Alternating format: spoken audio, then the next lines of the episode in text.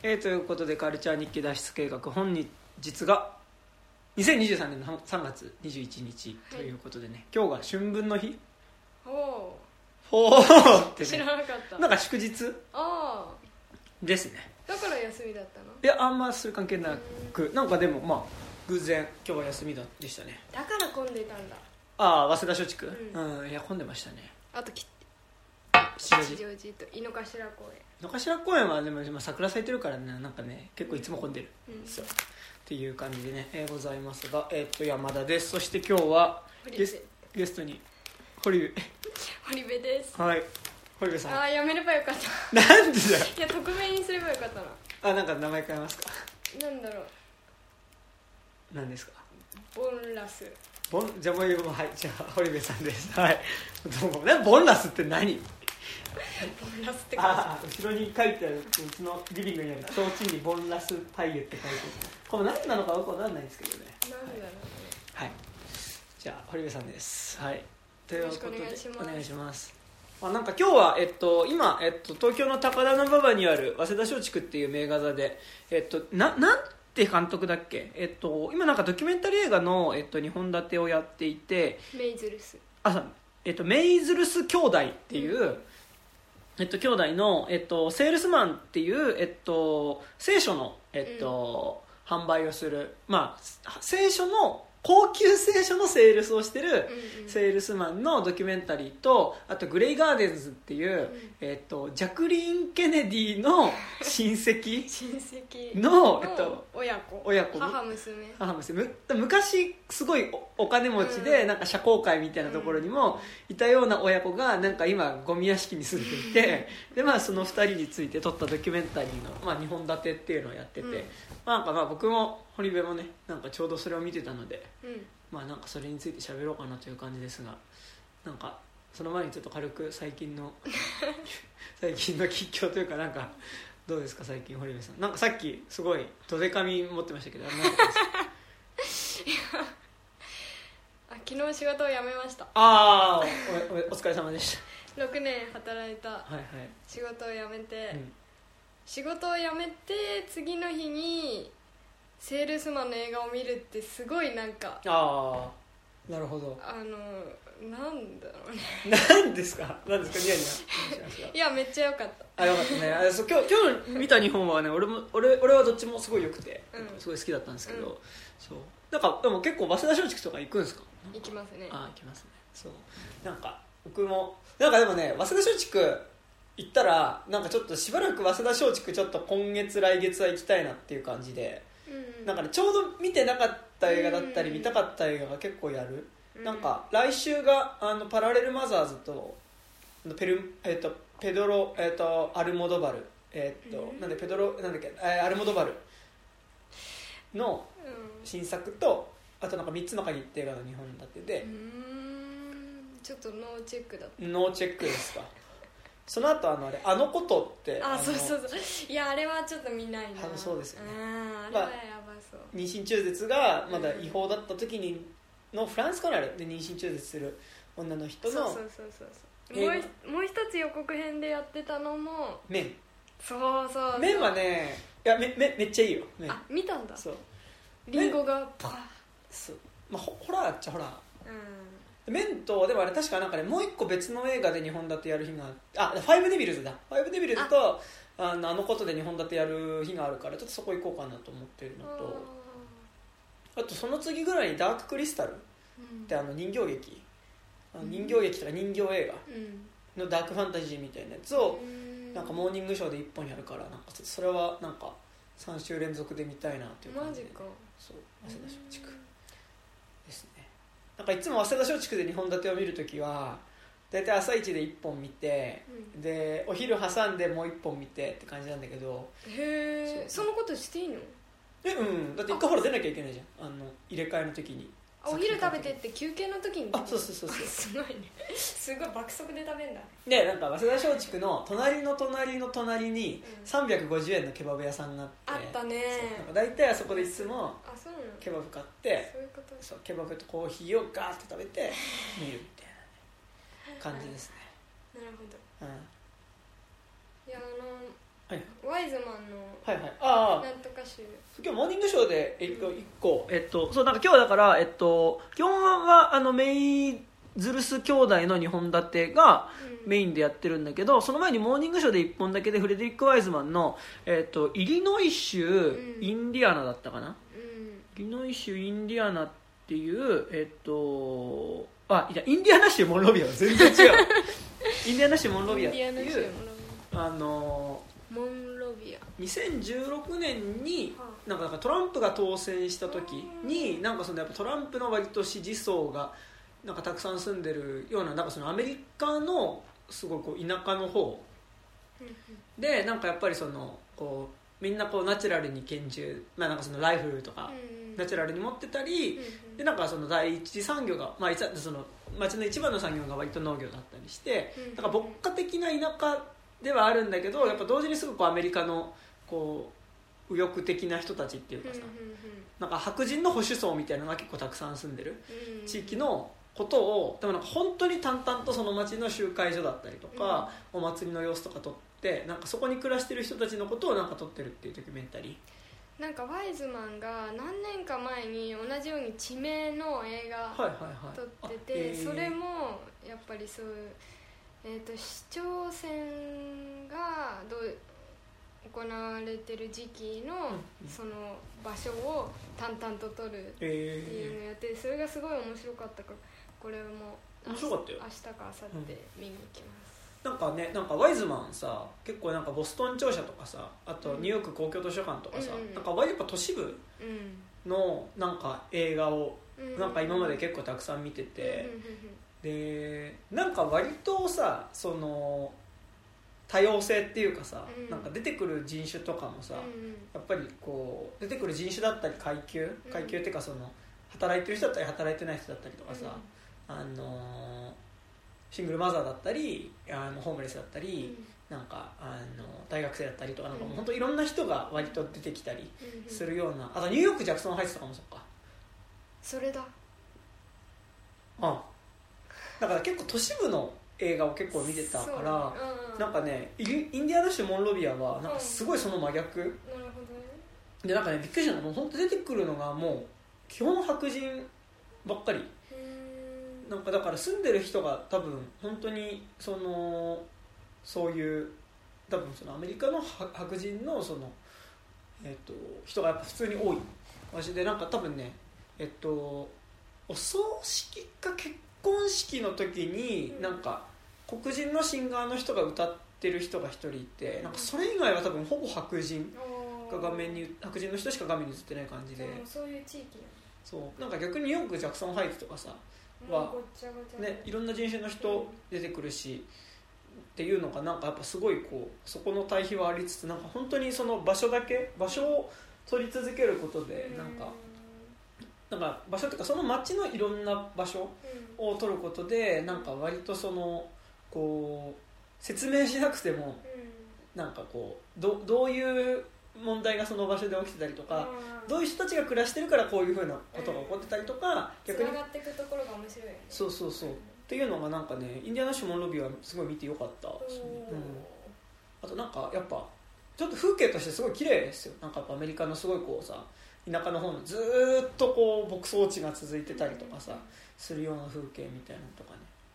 なんか途中だとねフリーメイソンの集会とか出てきてねちょっと面白いんですけどね。面白かった。そうでした。ねでその前に仮面ライダーを見たの？あ今日？うん。あ俺？うん。それは仮面ライダー見て仮面ライダー見てインディアナ州モンロビーを見てセールスマン見てそ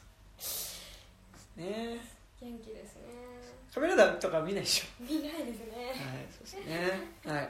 見たことないですね。な僕もねあんま仮面ライダーそんな見てるわけじゃないんだけどまあちょっと庵野秀明監督の新作だっつうので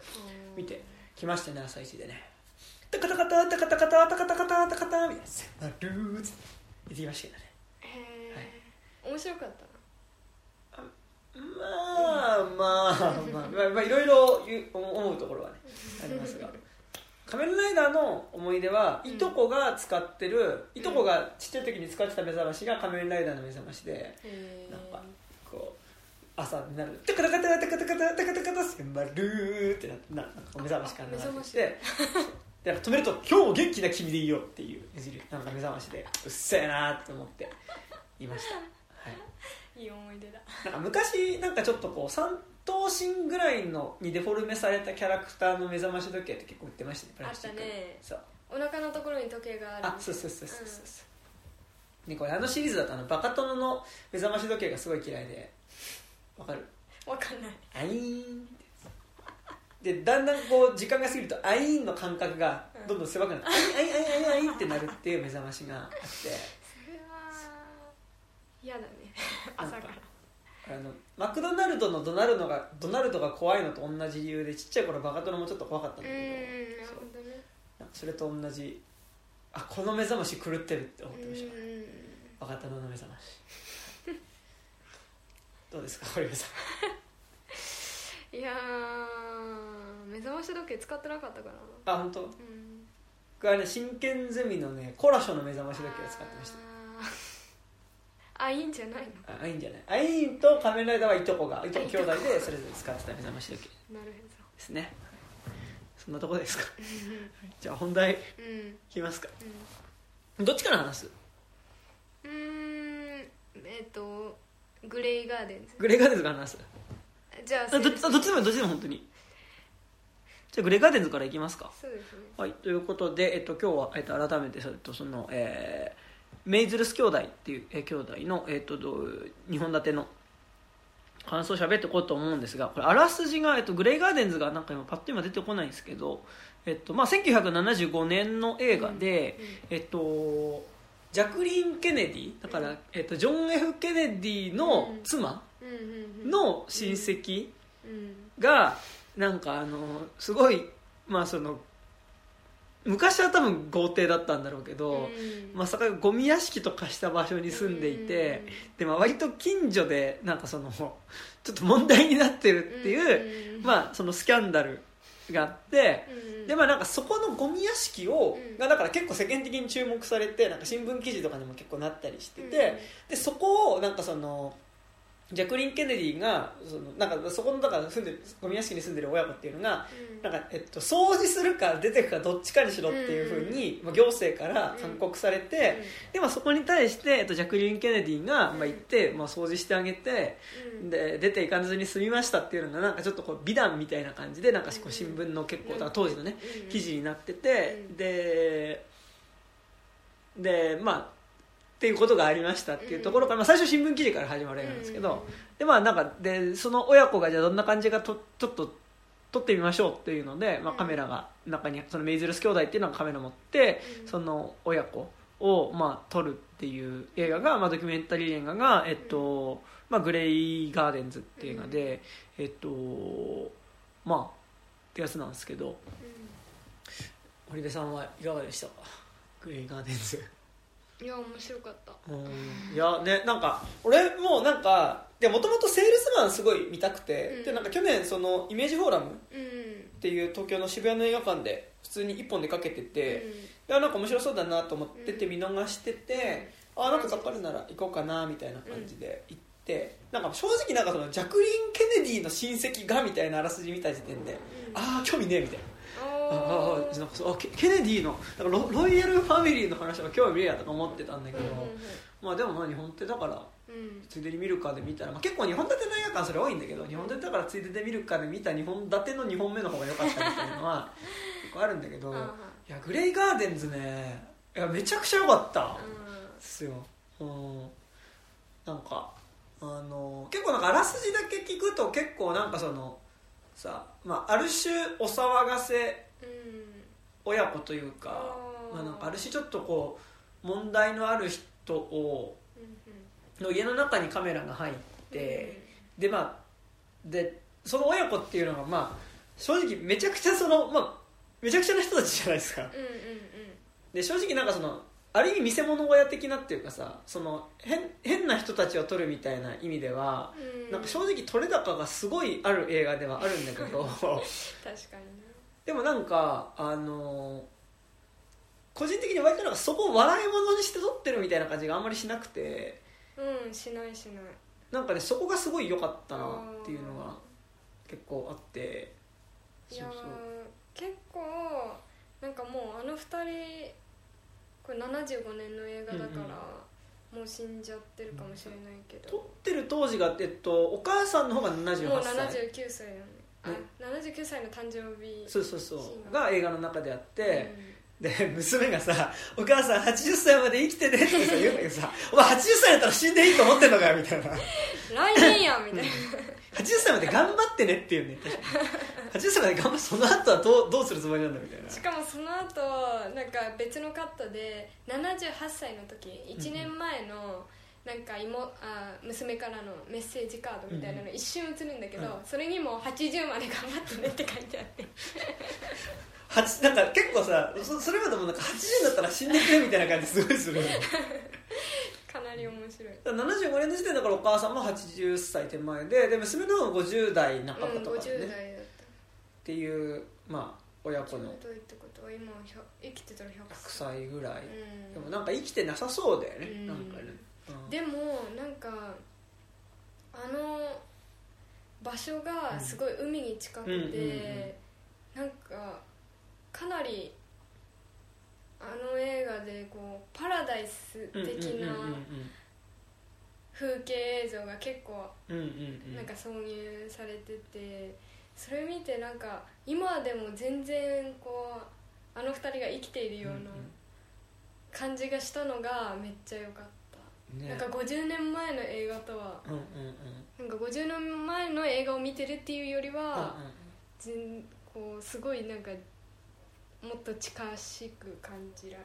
うんうんうんたいろんなところで、ね。しかもままずあの二人が生き生きとしすぎてそういやてかエネルギー生きるエネルギーがすごすぎて。なんか本当そこな気はしてて、なんかそのさなんかなんだろうこう見ようによってはすごいなんかあのえあのザ・ノンフィクションってわかる？なんかあの日曜の夕方ぐらいにさフジテレビでやってるまあなんかちょっとこう結構生活なんかまあ、まあ、ドキュメンタリーをやる枠なんだけど、の番組なんだけどあ分かったかも。見たことあるかも。結構なんかザ・ノンフィクション自体の取り上げ方って、まあ、ちょっとあるかもしれないけど、うん。なんかわ割とある種ちょっとこうネタ的になるというか、うん。なんかちょっとこう少し変な人を見るみたいな、うん。ちょっとこう文脈でも見られたり、うん今はしてししちゃってることもあるなんか、まあう、ん。ドキュメンタリーの番組なんだけど、うなんか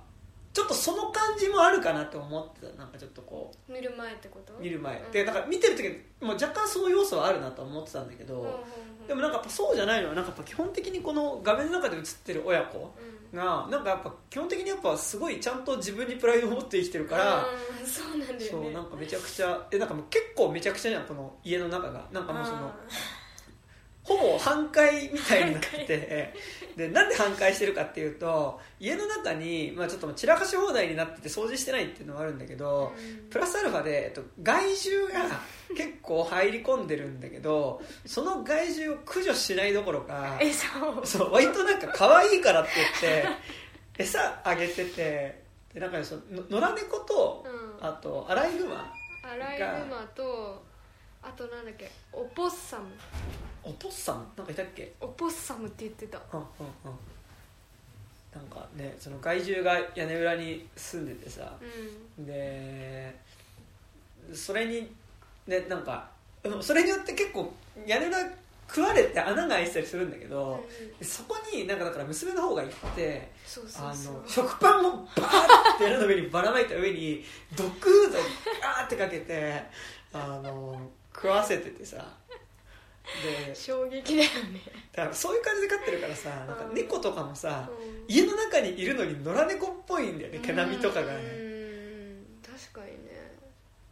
で多分糞とかもそこら中にしてるからめちゃくちゃ汚いし。あそう。でなんかゴミ屋敷まあなんか物が散乱してるゴミ屋敷でもあるんだけど、ーうん。結構なんか同時にやっぱ結構どっちかっていうと衛生的にかなりやばい家うっん。て感じになってて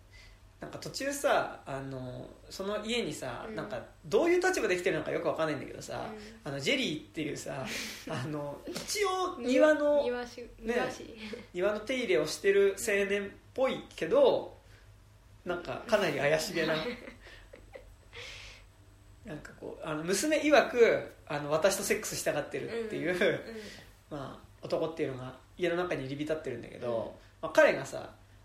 あのお母さんの方にさ「あのトウモロコシ食べるかい?」って言ってさ、うん。トウモロコシ出されて食べるシーンがあるんだけど、うん。俺正直この家で出されたしトウモロコシとか食いたくないなみたいな。うん、でもまあこの家に入り浸ってる時点でね、まあね。う2人が寝てる寝室もさもうベッドの上にめちゃくちゃ雑誌とか、多分あと食べかけたものとかが散乱してる上に猫可愛がってるから猫猫がが3匹ぐらい一緒に寝てるみたいな。あれはなんかちょっと正直病気になりそうななうん。感じ。すごい環境だよね。なんだけどでもなんかやっぱその中で暮らしてる、えっと、まずその親子っていうのがやっぱなんかねおしゃれなんだよね、おしゃれでなんかやっぱそこが、まあ、もちろんそのカメラが来てるからうんその人おしゃれしてるってのもあるかもしれないけど、なんかおしゃれだしなんかこうそこでの過ごし方みたいなのがうん。なんかちゃんとゆ優雅な感じがするっていうのが なんかまあ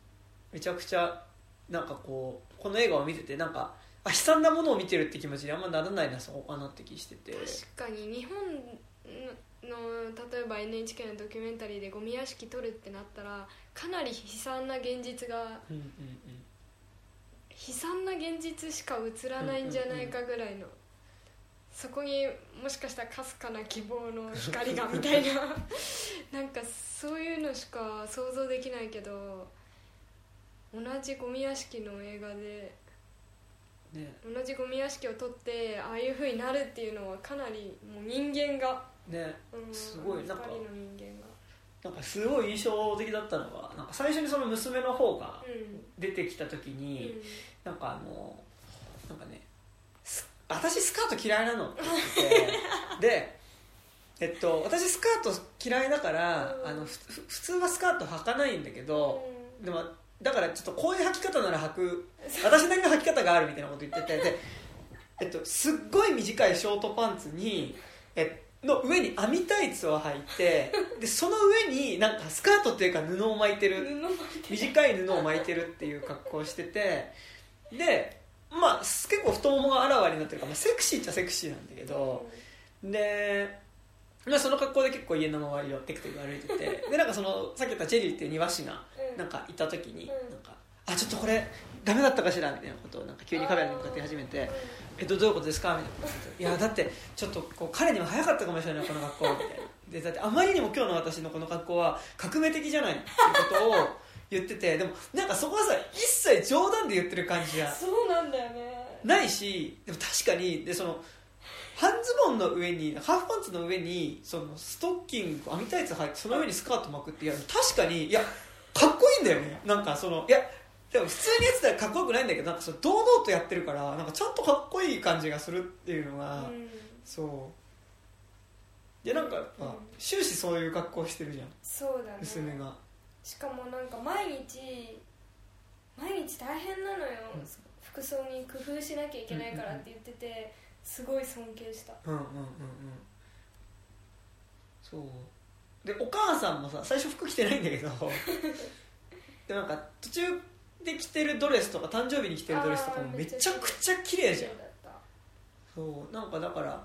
すごい2人とも自分なりのおしゃれをしてるのと、うん。なんかちゃんと自分のライフスタイルがあるっうんていうのとあとやっぱあの、まあ、そこはこの映画の問題でもあるんだけどやっぱちゃんと自分に自信があるっ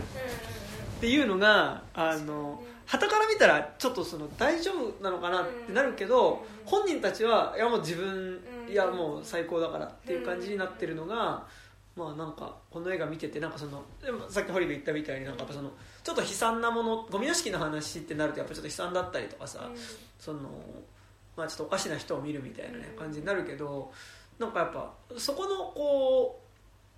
うなんか悲しい話とかうん。なんかこう貧しい話とかっていうよりは、うん。なんかものすごくなんかパワフルな人たちを見てる気持ちになるっていうのは、まあなんかありますよね。ありましたねなんか庭もすごい生い茂ってるし、うんうんうんうん。あれもなんか放置されてるんだろうけど、うんうんうん。なんかすごい いい庭に思えてくうんうんうん。かでなんか場所すごい綺麗なんだよね、うん。うんあと家も確かにもうなんか天井とかに穴開いてるし、うんうんうん。それがなんかだんだん穴大きくなってって もうなんか床にまで穴が広がってるけど、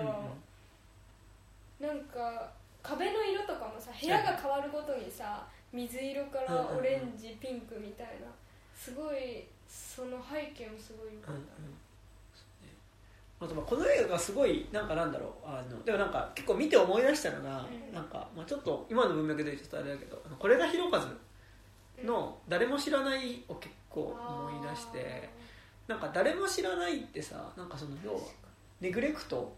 でもう親がいなくなっちゃって子供だけでアパートの一室の中で暮らしてた子たちがさだから誰も世話する人がいないからなんか自分たちでコンビニのご飯とか食べて、まあ、ホームレス状態、まあ、家はあるんだけど、まあ、ものすごいこう掃除もしないしうん。で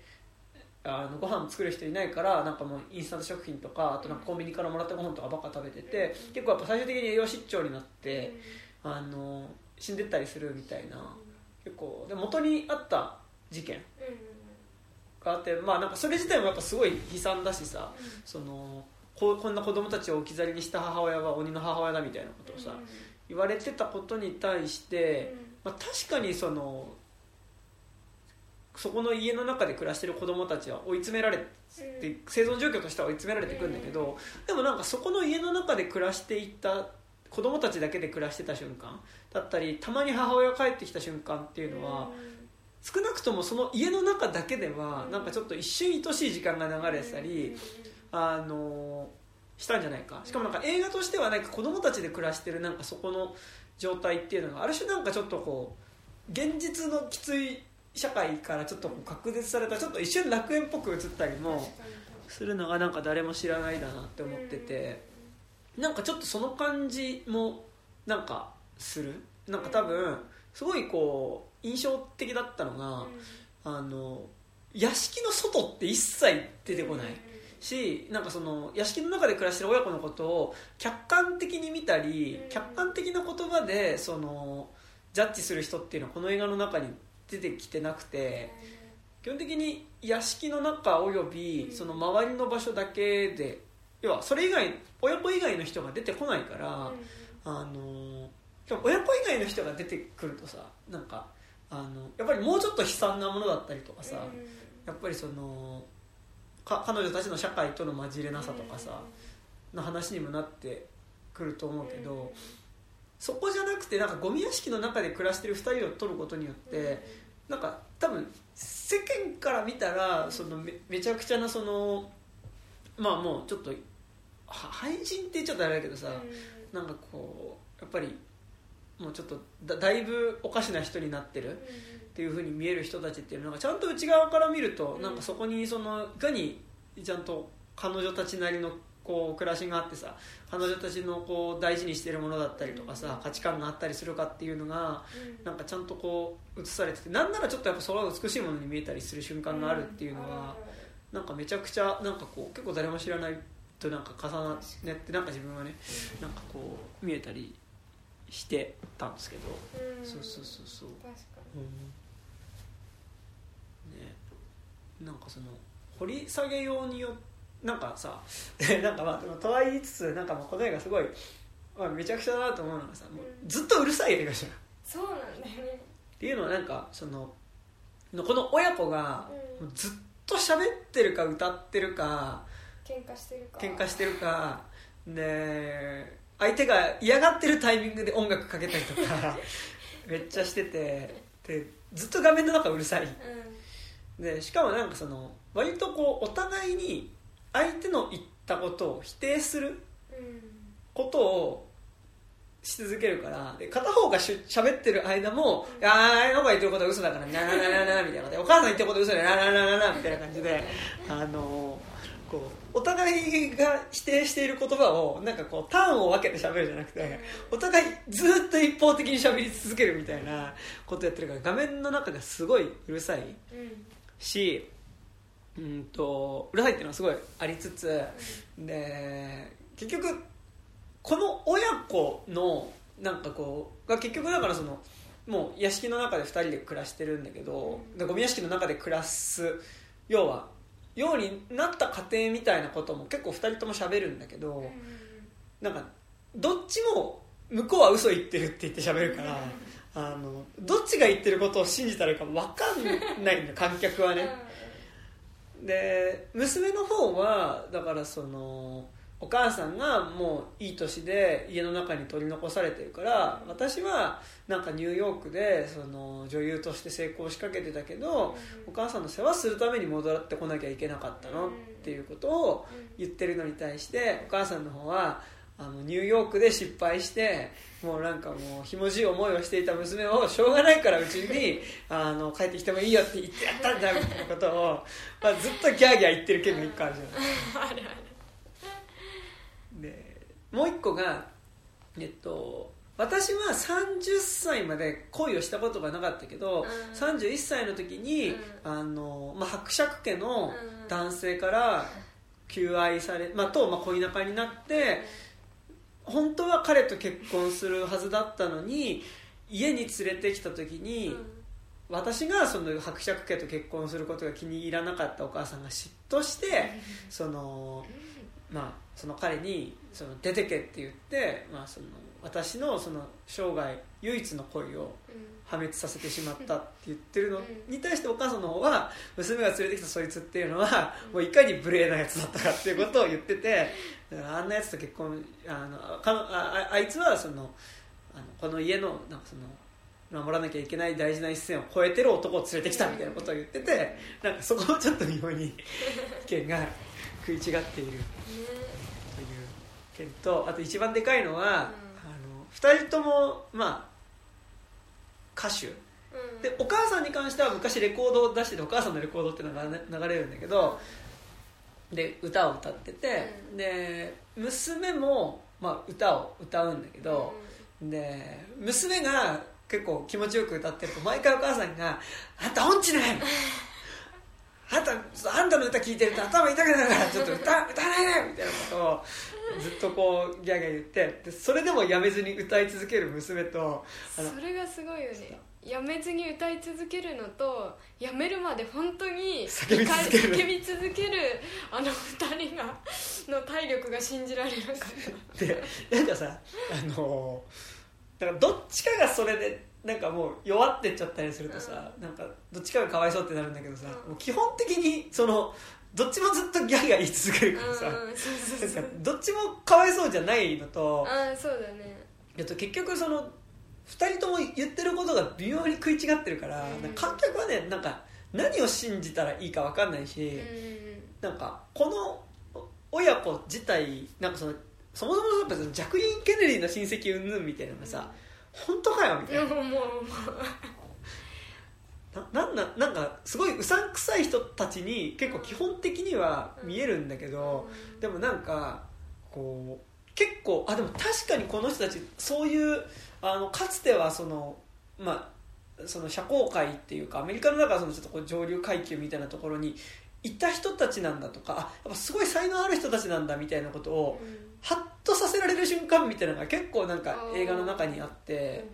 なんかでもそのなんかその目の前にで映ってる人たちはなんか言ってることはめちゃくちゃなんだけど、あのなんだろうなあのその中に本当にそういうことがあったっぽいことも含まれてるっていうことが、この映画がすごい面白い部分なのと、あと同時になんかやっぱそこの多分言っちゃあれだけどこの親子がなんかちゃんとリッチに暮らしてた、うん。なんかだからそのこう上流階級みたいなところで暮らしてた時の面影みたいなものが結構画面の中にちょこちょこ映るから、うんなんかちょっとそれが少し切なくもあるよするような感じはなんかめっちゃしてて、そうそうそう。でしたね。やっぱお母さんがさ「私歌手だったのよ」みたいなことをさ、言っててさ何言ってんだこいつって思うんだけどさやっぱ歌うとさやっぱ明らかにうまいんだよね、うん明らかにうまかった。寝てる寝ながら歌ってんのにう。まかった。うまくて。で娘もううまいんだよね、んうんうまいよね。ちゃんと歌歌うとうまくて。だから私はそのヒッチコック夫人にうん。あのその見初められてたのよみたいなことを言ってた、本とかやと思うんだけど確かに歌うのとかやっぱすごい上手いから、うん。あ確かにそうなのかもみたいな感じはすごいする。っていうのはねありますよね、なんかうん。すごいリアリティがこんなになんか変変な要素とかなんかありえない要素とかいっぱいある中でこんなリアリティ感じられるんだっていうことにびっくりした。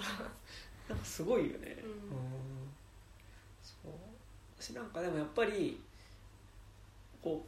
うすごいお金持ちだったりうん。するからこそ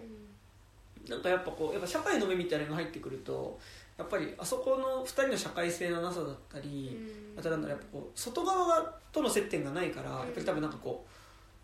特に娘の方とかなんかうん。子供のまま大人になっちゃってる感じがすごいする。でも自分でも言ってた。ね、ううん。んなんだっけ。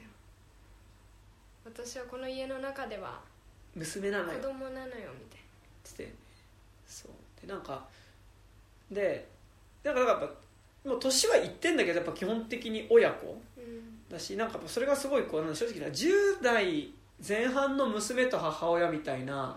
関係性のまま多分全然変わってないっうん。ていうのがあってでそれがこの映画のやっぱそれをなんか魅力として撮ってるうん部分がすごいいいと思いつつ、でも言って見てる自分たち観客の中にはさ観客はなんか実際に自分が生きてるうん世間だったり社会があるからさ、うん。ちょっとある意味こう大人の視点もあったりするじゃん。うん。だからなんかちょっと客観視してなんかやっぱこのそのここにいる人たち、まあ、その親子のうん。なんか大その多分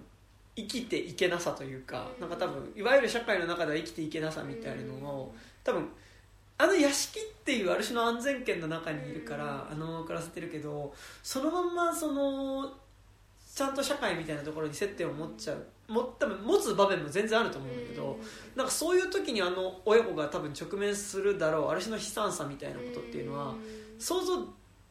なんかそこのやっぱ子供っぽさっていうのがそういうものにも見える。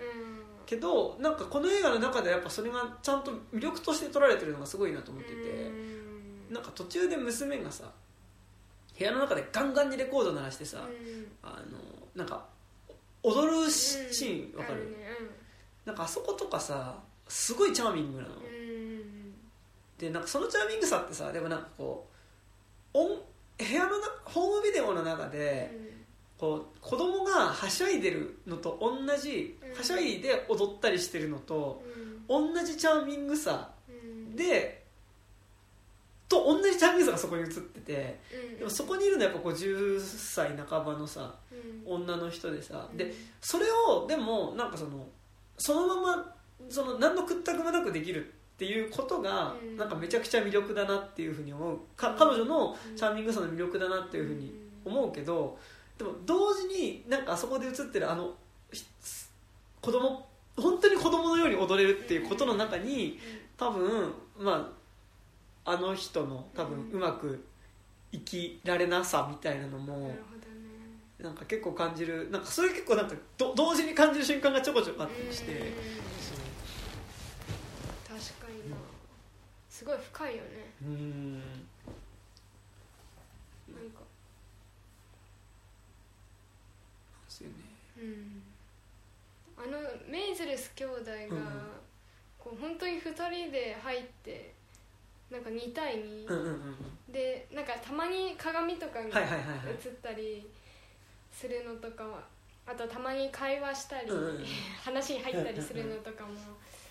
なんかすごいあの2対2っていうよりはもう4人でかなり対等な感じでこの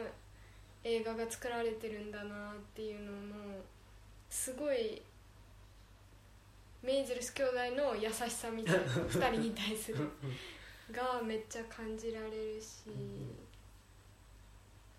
ねなんかそのさ結構ドキュメンタリーってさうん。そのかん督が前面に出てくるタイプのドキュメンタリーってあるじゃん,、うんうんうん。なんかそのカメラの後ろにいるその監督とその映ってる人のある種こうコミュニケーションみたいなことが結構その映画の中のメインになってくるようなものとかさなんかそのやるけどなんかそれだと別にグレイガーデンズはそういう映画ではないんだけど、うん。でもなんか多分ちゃんと関係性を作ったから撮れてるんだろうなっていう感じがするしやっぱりこうカメラが向けられてるからこそあの二人はずっと喋ってはいるんだろうなっていう気がするから。にそうなのかね。うん。すごいよね。うんすごい。ほらなんかででなんかこの2人が言うところのさなんで2人が今この状態で2人暮らしてるかって話はあるけどさ、あのー実際のとこどうだったかっていうのは語られないじゃん。そうだね。事実を追求しようとはしないよね。そう。で多分ちょっと若干やん病んじゃってる感じはすごいするんだけど、だしなんかやっぱこうえこの人たちがいないのなんかその途中で結構でも過去の写真とかが出てきてて、ででなんかやっぱこの家っていうのがなんかそのやっぱジャクリン・ケネディの親戚だったっていうところでやっぱすごいうん。そのある時代まではまあめちゃくちゃリッチだったっていうのの片鱗は画面の中に映ってて、うん。だからその最たるものが寝室の隅にかけられてるお母さんが若い頃の肖像画っていうのが 部屋の隅に飾られてるんだけど猫のトイレになって。そう絵の裏側に猫がうんこしまくっててめっちゃくちゃ汚くなってるんだけどでもなんかそのお母さんもあのあでもなんか猫たちがあそこが居心地いいならあのままでいいなって言っててあのっていうでもなんかそこの肖像画に描かれてるお母さんはもうめちゃくちゃ若い頃のお母さんめっちゃ綺麗なんだよね。でで同じようにやっぱ若い頃の娘を描いた絵とかもすっごい美しいし、うんでなんかその屋敷で昔そのファッションショうんーをやった時の写真っていうのも出てくるんだけどやっぱそこに写ってる娘は本当に確かに美しいのね。綺麗。そう。てかなんならやっぱ今も50歳のうん彼女も美しいんだけど、うんなんかって言った時にでも話の端々にその良かった頃の話の端々にさお兄さんが2人いてって話をした時に、うん。えじゃあその兄ちゃんたちって今どこいんのっていうことだったり、そのえでもそもそもの夫ってどこにはいんのっていうことだったうん。り、なんかその多分あそこに女性2人だけが取り残されるうん。中でのいなくなった男性たちが今何してるのかっていうことがやっぱこの映画の中では語られないし、かつ多分娘の方がそのハリウッドニューヨークに行ってまあいろいろあって失敗して帰ってきてっていうのの中で多分結構いろいろひどい目に遭ってんじゃないかなっていう気は、うん。まあそれは別に語られないから推測でしかないんだけど、でもなんかやっぱハリウッド本時代っていうのはその、ね、やっぱああれのえっとねえっとジュジュディジュディ・ガーランドってさうん。ハリウッドの黄金期のあのオズの魔法使いの主演の人の映画とか、まあ、自伝映画とか見てるとさ、うん。なんかやっぱその頃ってこうある種枕営業みたいなことうがうん。普通にあったり、あとやっぱそのドラッグみたいなことが、うん。結構今よりもすごいやっぱはびこってたりするような、うん。あの業界だったみたいなのとかってあるから、まあ、それ実際どうだか分かんないけど、うんだからそういうこともあったんじゃないかみたいな気もうん。なんとなくせんではないし、なんかでもそこの多分本当は何がその2人が喋ってることは映るんだけどじゃあ本当に何が本当は何があったのかっていう方向でも全然掘り下げられると思うけど、うん。なんかやっぱそこで掘り下げてないっていうのがやっぱりこの映画のねなんかやっぱすごいいい部分だしだからこそなんかこの2人をやっぱえ少なくとも映画の中では魅力的でかつなんかすごいちゃんと自分にプライドを持ってる人たちっていうふうに見えるっていうのがなんかそれって多分本人たちの中での自己像じゃん。で、うん。あの見られ自分の中である自分のイメージだしなんかうん多分それを崩されたくないものだと思うんだけど、うん。映画がそれはあんまり崩そうとしてない、うん。なんかちゃんとそれにそれそう見られたいと思ってるその人たちをずっと撮ってるっていうのがなんか結構いいなっていう確かにうん確かにだよねなんかあそこのジュリーとかにさ「えぶっちゃけジュリーはどう思うの?」みたいなこともさ全然聞けるわけじゃん。それはしないっていうのもね、ううん。いやーこんな映画初めて見た。ねねなんかちょっとねすっごいよかった、うん。なんかこのシーンが良かったとかあります？私は結構、あのー庭？あんまりないけど、庭のシーンがうんうん。すごい、あのーリトアニアへの旅の追憶。誰の映画ですか？ジョナス・メカス。うん。のあのすごいそその映画で、あの庭の、まあ、それはあのメカスが自分の家族うんとか親戚とかを撮ってる映画だから全然視点は違うはずなんだけど、あの庭がすっごいこう生き生きとしてて温かい、まあ、家もそうなんだけど温かくてなんかこう大事なものとしてちゃんとこう画面に収まっているっていうことにまず感動した。うんうんうんうんうんでなんかゴミ屋敷なんだけどやっぱまあ普通に場所が綺麗ってのもあると思うんだけど、うん。本当に家のすぐ目の前が海なんだよね。うんうん。庭庭があって海っていうさめちゃくちゃいい場所なんだけど。そう。でなんかねその中で砂浜で結構さあの泳ぎに娘の方行ってたりとか 泳いでさた。すっごい波に飲まれながら泳いで。そう。なんかやっぱすごいねあの優雅は優雅よね。あとなんか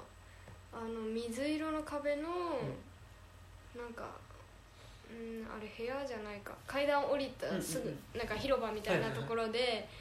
踊っ娘が踊ってるところが、もうなんか壁じゃなくて空みたいに見えて、背景が、それですごい良かった、あそこは。なんかやっぱ家自体が綺麗なのとあとねなんかやっぱ格好とか本当にずっとおしゃれうん。だからなんかやっぱっていうのもあってなんかねなんか怒ってるのに生き生きとしてるのとか、なんかこう辛いことを話しかけてるはずなのに全然なんかこうどっしりしてるっていうか あれが本当に強いなって思って。なんかでもさ自分を責めるっていうことはあんまりしないじゃん。しないしない。そうそうそうそう。やっぱ日本人は自分を責めすぎだよねまあ日本人っていうかこの親子が多分特殊なんだと思うんだよね。やっぱ切れるしいや基本やっぱそのネガティブなことに対する感情の発露は切れてるし、でなんかちょっとこうなんかなんだろうなこうか悲しみの方向に行ってても、うん。なんかでもあいつが悪いみたいな。確かに。でも私がこうなったのはあいつが悪いみたいな方向に全部話がいったら。て自分に自分に怒ったりしないもんね。そう。あんだけ汚くて手入れ、うんうんうん。手入れできてないのは自分なのにさ。そうそうなんですよね。私がこうなのはお母さんの世話をしなきゃいけないから。しかもこれでも掃除したのよとか言ってめっちゃ汚いの。だからそれぞれめっちゃくちゃ面白かったのはさお母さんの誕生日に、なんか近所の人の友達なのかその親戚なのか分かんないけど、うん。なんか中年の男性となんか女性を一人ずつ招待するんだけど、でなんかその一応テーブルの上でさなんかこ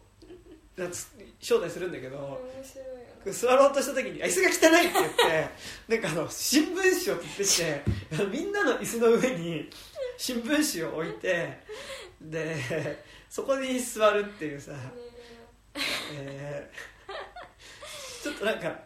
招待された方もちょっと戸惑ってるみたいいなやだいぶ戸惑って招待された人たちも最初から最後までずっと戸惑ってる。でな誕生日だからじゃあワイン飲みシャンパン飲みましょうってシャンパン持ってきてさ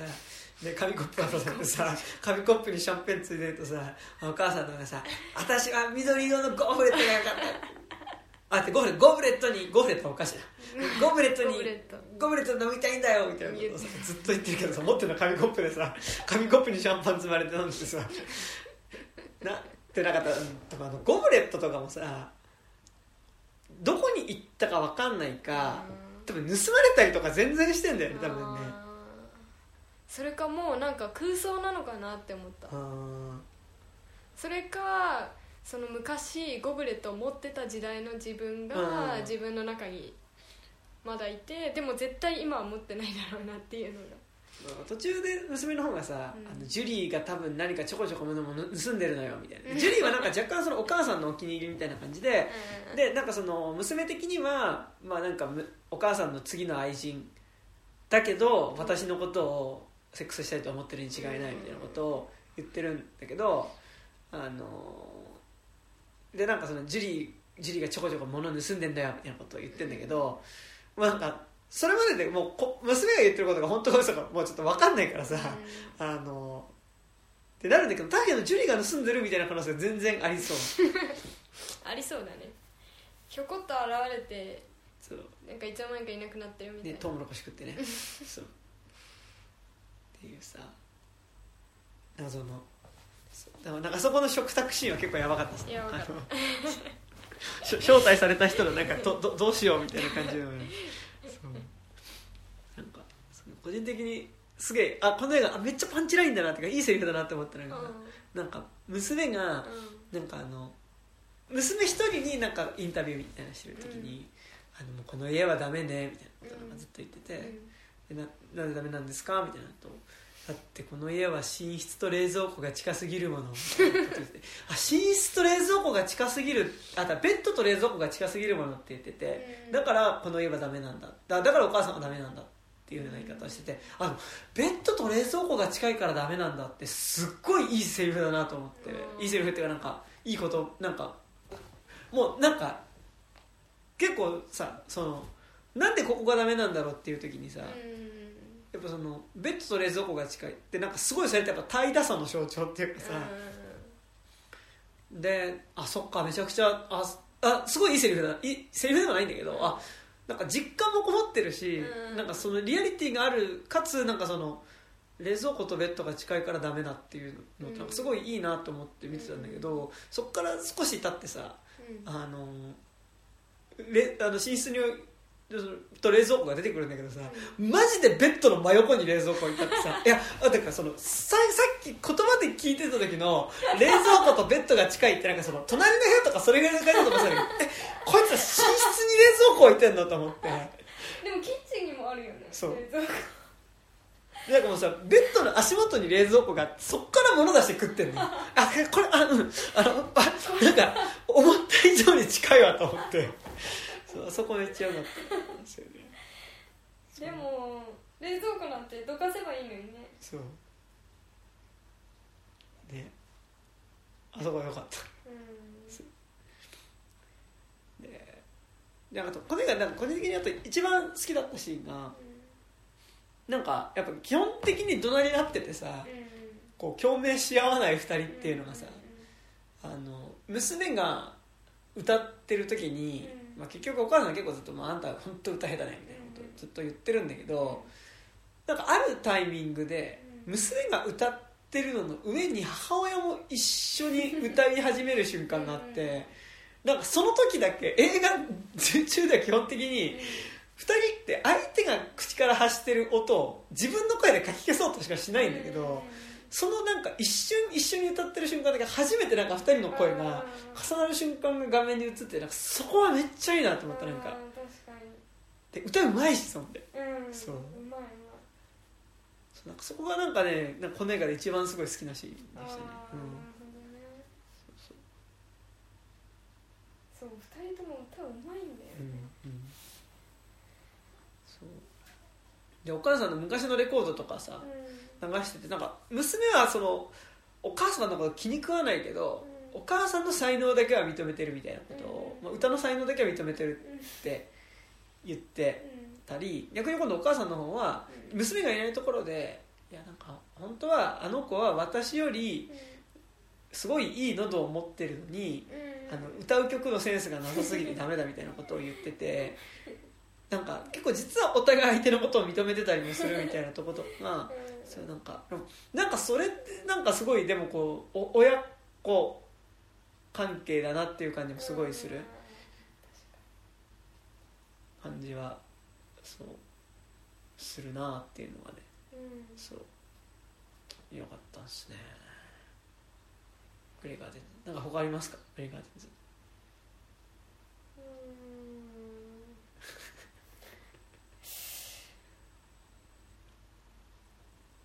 ここが良かったとか。ありますか？あのアライグマがアライグマが出た時はびっくりしたね。いやー。結構普通に出てくるんだよねなんかね。しかもなんか普通に別のシシーンでも食パン普通になんか持ってなんか持ってこうどっか行くみたいなのとかもなんかこう邪魔者もちろんその住んでる2人は、その動物たちをそこまで邪魔者扱いしてないっていうのもあるけど、あの撮ってる側も住民として撮ってるみたいな。そこがなんかちょくちょくそういうの入ってきて面白かった。なんかさ多分ちゃんと餌付けしてるからさ、うん。なんか警戒しなくなってんだよねアライグマもねなんか人がいることに対してね。そう。なんか映画だからでも匂いはしてこないからさ、なんか見てるけどさ多分実際すごい臭そうだもんね。そうだね、だからあの誕生日会に招待された2人もずっと苦い顔してたもうんんね、うんうんでケーキ食べてたね。ケーキでなんか途中で家族か誰なのか分かんないけどさ誕生日おめでとうの電話かかってくるんだけどさ母さんあんまり足腰を強くなくて動けないからさもうその固定電話もずるずるに引っ張ってきてさ話しててさうんあれも何とも言えないっすよね、うん。はい。そんなとこ？うん。はいっていう感じでなんかねグレイガーデンズはなんか本当になんかあのめちゃくちゃ良かった。うん。うん。よかった。でも私もうあらすじ見てなんか半信半疑だったってケイティは言ってたけど、かなり私はあもうめっちゃ面白そうって思あうえ。ーポス、ター見てはいなんか2人がなんポスターがなんか2人がこういろんな場面でなんか言い合戦ってるみたいな、うんうんうん言い合ってるみたいなのが分かったけどいや絶対面白いだろうなって思ってかなりうんうん。期待してみたら期待通り。ですね。まあなんか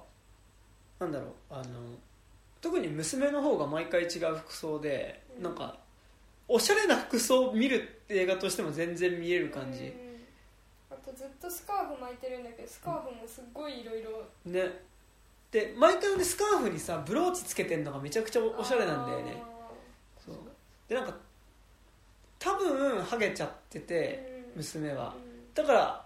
必ずどの時もスカーフしてるんだけど、なんかねそこにこうスカーフにブローチつけてなんかこう結んでたりとかやっぱねすごいね毎回おしゃれなのでね、うん。そう。いいよなんかねそれを見てるだけでも結構なんかその娘の方のこう七変化みたいなのを、七変化っていうかまあなんかそのファッションスナップじゃないけど、うん。なんかこういろんな服装を見るってだけでも結構面白かったりもするし、うん。そう。確かよかったですね、でまあグレイガーデンズはカラフルっていうかまあそのカラー映画なんだけど、ね、でそれと並映でやってた、えっと「セールスマン」っていう映画は、えっと、モノクロの映画でじゃあちょっとじゃあセールスマンの話もしましょうかね。はい。でセールスマンがですねこれもだから、えっと、同じ、えっと、にメイこっちの方が前なのか。そうそうそう。1969年だから、えっと、グレイガーデンズの、えっと、6年前、うんうんにセールスマンっていう映画でこれもメイズルス兄弟。でこれが、えっと、結局、えっと、アメリカの、えっと、その聖書のカトリックの、えっと、聖書うん。のなんか豪華想定版挿絵もついてるよみたいな、うん。こう聖書を、うん。えっと、売り歩くセールスマン、うん。まあ、旅をしながら売り歩くセールスマンの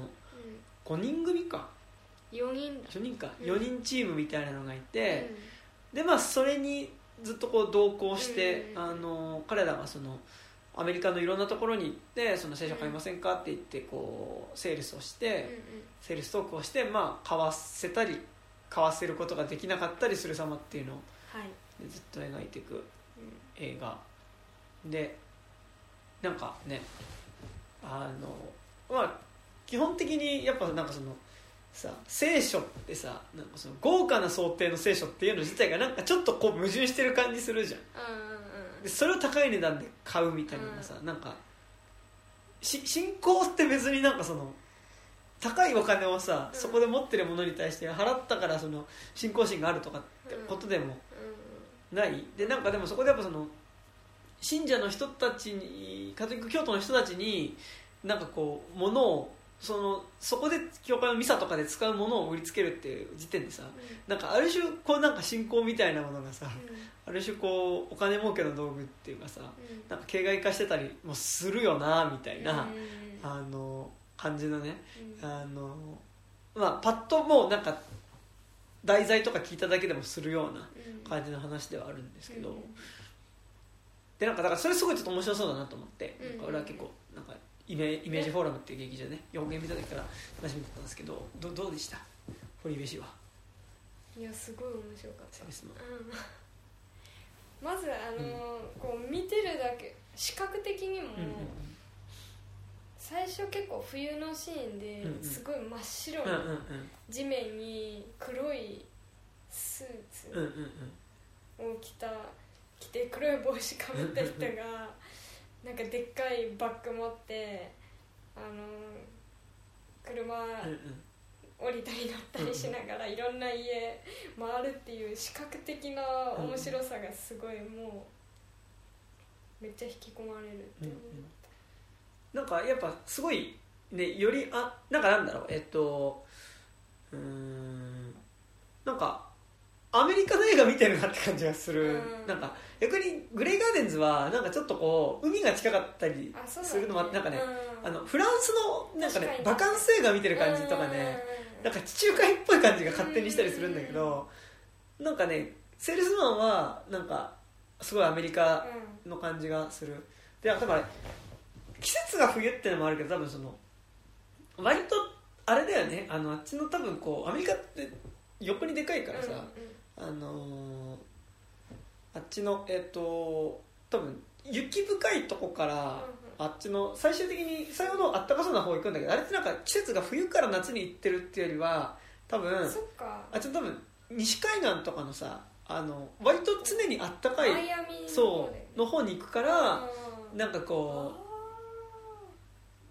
うでなんか途中でなんかそのさあの家族にセールスマンが電話するシーンで確かにさ確かに。雪って言ってたね。そう向こうは雪降ってるよみたいなこと言ってるから。そっか多分そうってそういうことが起きるのかうんなんだと思う。なるほそうそうそう。どあとはこうなんかセールスマンってまあ世界中にいるだろうけど、うんうん。なんか結構もう限界が来てるというか、うんうんうん。このもうセールスマン自体も限界を感じてるし、うんうんあのー売られる方もちょっともうなんか限界というかさいやこれ買えねえだろみたいな。無理やりすぎねみたいなのと、まあ、見てる今2023年に生きてる自分からしてもさ、もう無理じゃんっていう、そこがだけどまあやるしかないっていう、うん。なんかすすごいもう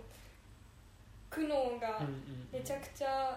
一致してるとこ、うんうん。一致するしうんなんかでもセールスマンじゃなくても、うんうん。多分仕事上のこの苦悩ってさみんな味わった、働いたことある人ならこう味わっててなんかすごい矛盾してるのに、その矛盾をこう一時忘れて、目の前のこと頑張んなきゃいけないのとか、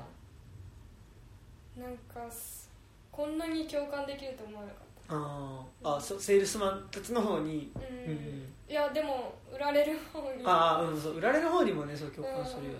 うん。うんなんか。でもどっちも分かるというか、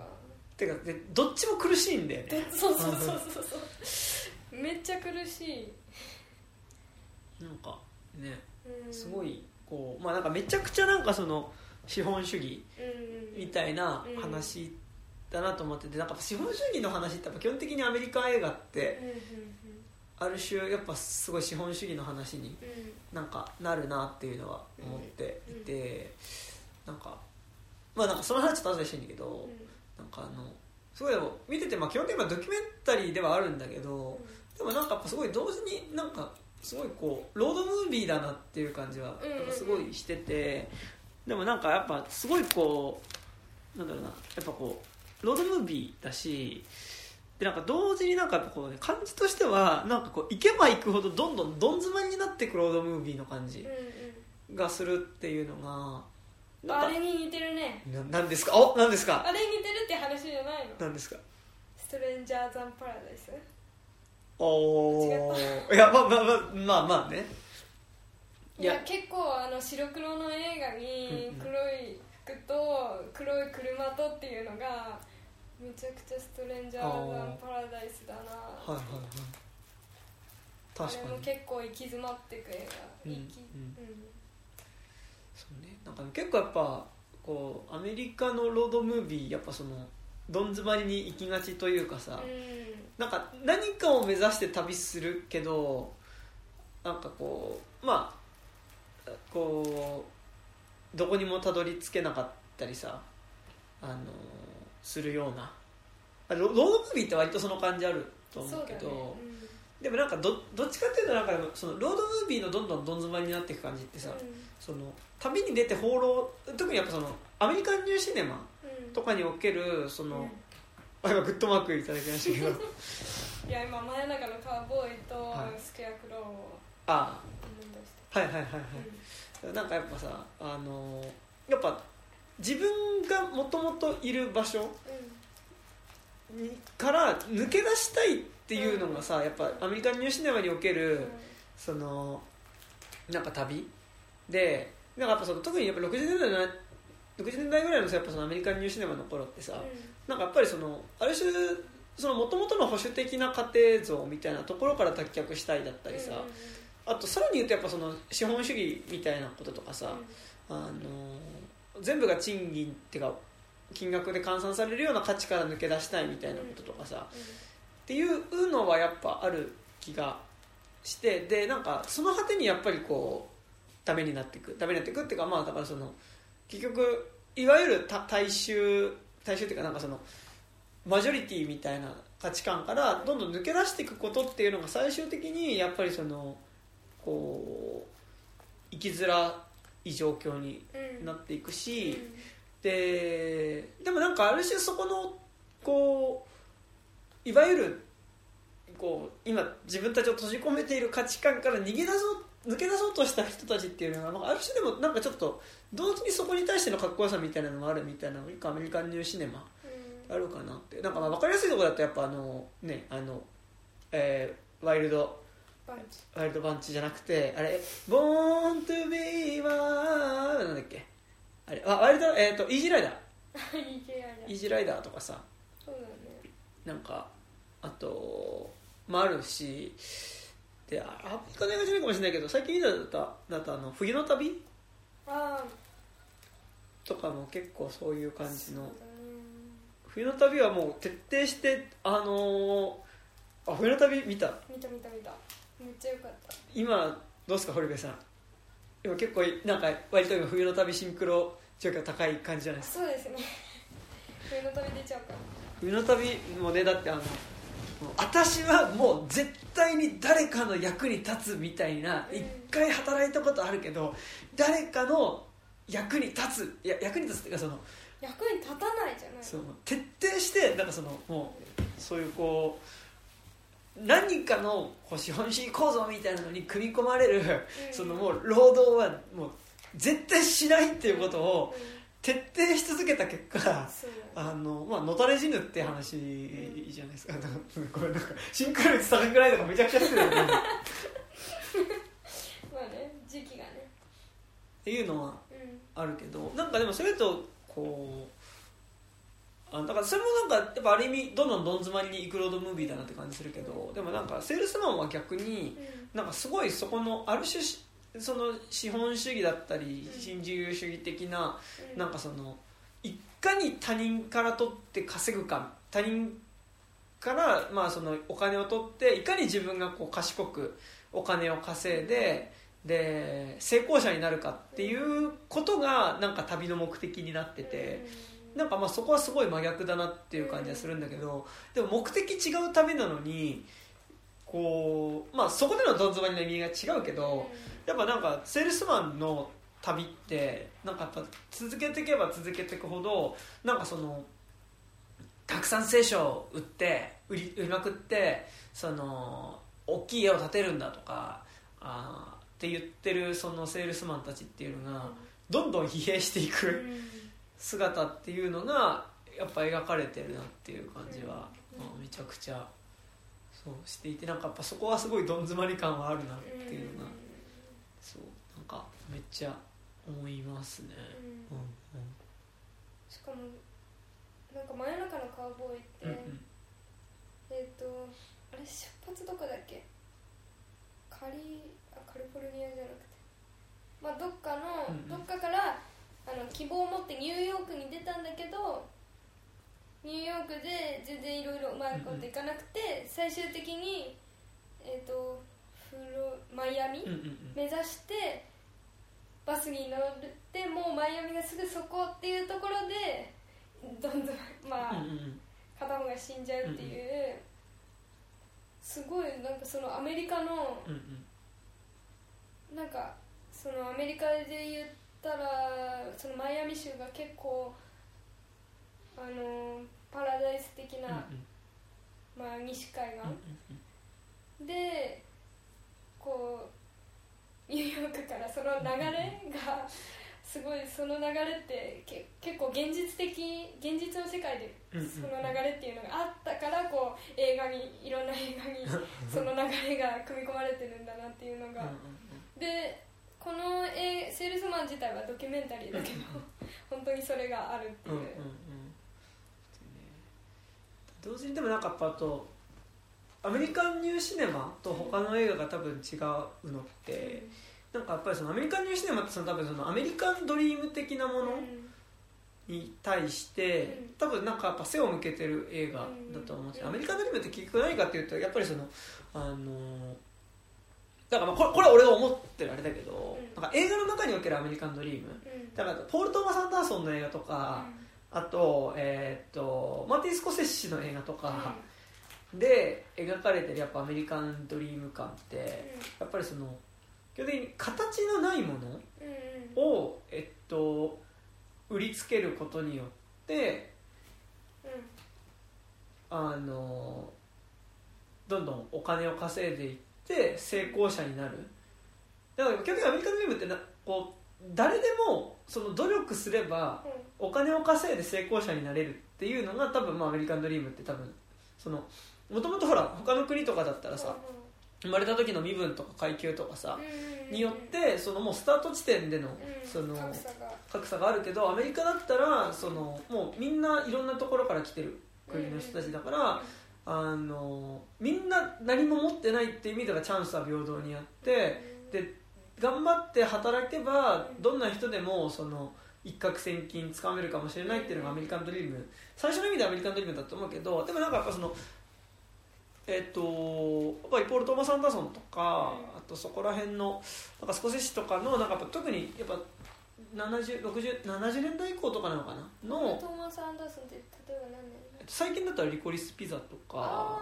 あとあれですな、えっ、ー、とザ・マスターとか。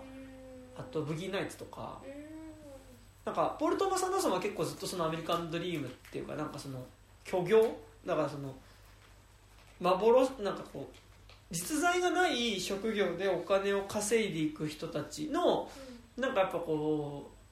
う成功サクセスストーリーと、まあ、それが終わっていく過程みたいなのを描いててでだからマーティン・スコセッシもやっぱ結構その気はある。なんかウルフ・オブ・ウォール・ストリートとかまさにそうだし、まあ異様によってはグッドフェローズとかもやっぱそういう感じはあるかなみたいな。のはある中でやっぱえっ、ー、とアメリカにしては結構そこでいうそのハッスルするっていうかさ、うん、そのアメリカンドリームをつかむみたいなこととは真逆だと思うんだけど、うん、でもなんかすごいやっぱさっきホリデーも言ってたけどなんかセールスマン見て今の映画だ今見てハッとするのはなんか結構やっぱりすごいそこのさ実在がないものを売りつけることによって成功してお金持ちになろう。なんかだからそのちょっといかにそのうまいことやって儲けるみたいな感じっていうのがなんかやっぱすごいこう特にね SNS とかやっぱ YouTube とかさあったりするとなんかやっぱその情報商材の詐欺とかさ なんかそういうのなインフルエンサー的なお金の儲け方みたいなものと結構重なって見えるところはある気はしててっていうとなんかやっぱこの映画でこのセールスマンが売ってるさその超高級待って高級聖書っていうもの自体がさあのなんだろうめちゃくちゃそのなんだろうあの価値その純粋に価値だけを売ってるものっていうかさなんかだから例えばその掃除機のセールスマンとかさあとなんだろうえっ、と車のセールスマンとかだったらさなんか言うて車ってさまあ実際使うものだしさ掃除機とか使うものだからさまあとはいえなんかねあのまあ必要かどうかっていうとまあ分かんないけど、うん。でもなんかそのさあの実際に使えるものを売るっていうよりは、うん。なんかそのイメージ自体を売るっていうことの方が、なんかやっぱりよりその純粋に価値度が高いっていうか、あの要は実用性がないけどあのこう星がこうそれがなくてもいいけど、あるとこんなに素敵ですよっていうことをさ思わせるものってさ、あのなんかなんだろう。より純粋に価値というか抽象的な価値が高いもの、でなんかもう今とかになるとだからそのやっぱ結局そのさあの情報商材とかさ、あとなんかそういうなんかインフルエンサー的なお金の稼ぎとかとかになってくるともう本当にいよいよさ物自体がない。あのもののやり取りでお金が発生してるからなんかよりそれはなんか進んでる気は進んでるっていうかなんかそのより資本主義的だなと思うけど、でもなんかこの映画の、ね、中で出てくる高級聖書っていうもの自体もさ、なんか結構やっぱそれに近いものっていうかさ、別になくてもいいものだけどこれを持ってるとあなたは素敵に見えますよとか、あのいいらないものをさもともと存在しない欲望をやっぱこう植え付けて売るようなものなわけじゃん。しかもその相手がカトリック教徒だからみんな聖書を持ってるんだよね、そうそうそうそう。聖書持ってるのに高級聖書を売りつけるっていうかなり強引な。ね、途中で出てくるさ女性がさ「いやうち聖書あってあのうちの夫のお母さんの代から使ってる100年ぐらい使ってる聖書があるんですけどそれはそれであっていい。それはそれやっていいけどこれもねこれはこれであった方がいいんじゃないですかみたいなさ、それは捨てる必要ない、うん。それはそれはそれであっていい。うちにもそういうのあるでもこれはあった方がいい。これはこっちでどこ挿絵がねこの綺麗。みたいな。面白いよね。でなんか売らなくてもいいものを売っていく話じゃん、でなんかだからやっぱ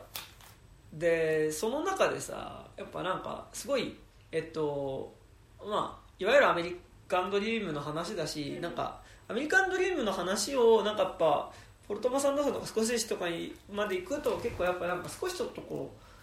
そこでのこうある種口八丁手八丁でうん。人にそのガンガン売りつけてでそこでの口のうまさによって巨万の富を得ていくっていうアメリカンドリームのあり方っていうの自体がまあなんかある種すごい空虚なものでもあるんじゃないっていうことをなんかまあもう同時に描いてたりするような感じってあるんだけどまあなんかでもこの映画はすごいその感じはあのセールスマン側の視点で見ると結構その感じはしててやっぱなんかすごい印象的なのがなんかそのえっとまあこの映画さちょっと話するけどさなんかドキュメンタリーだけどめっちゃそのキャラが立ってんだよね。うん。そのよ4人の。最初の。あのあだ名が合いすぎてそう。みんなあの動物のあだ名つけられて動るんだよね。物でもその動物に見えてくる。ギッパーとブルとえーっとなんだっアけナグマ？アナグマととラビット。そうとラビットって。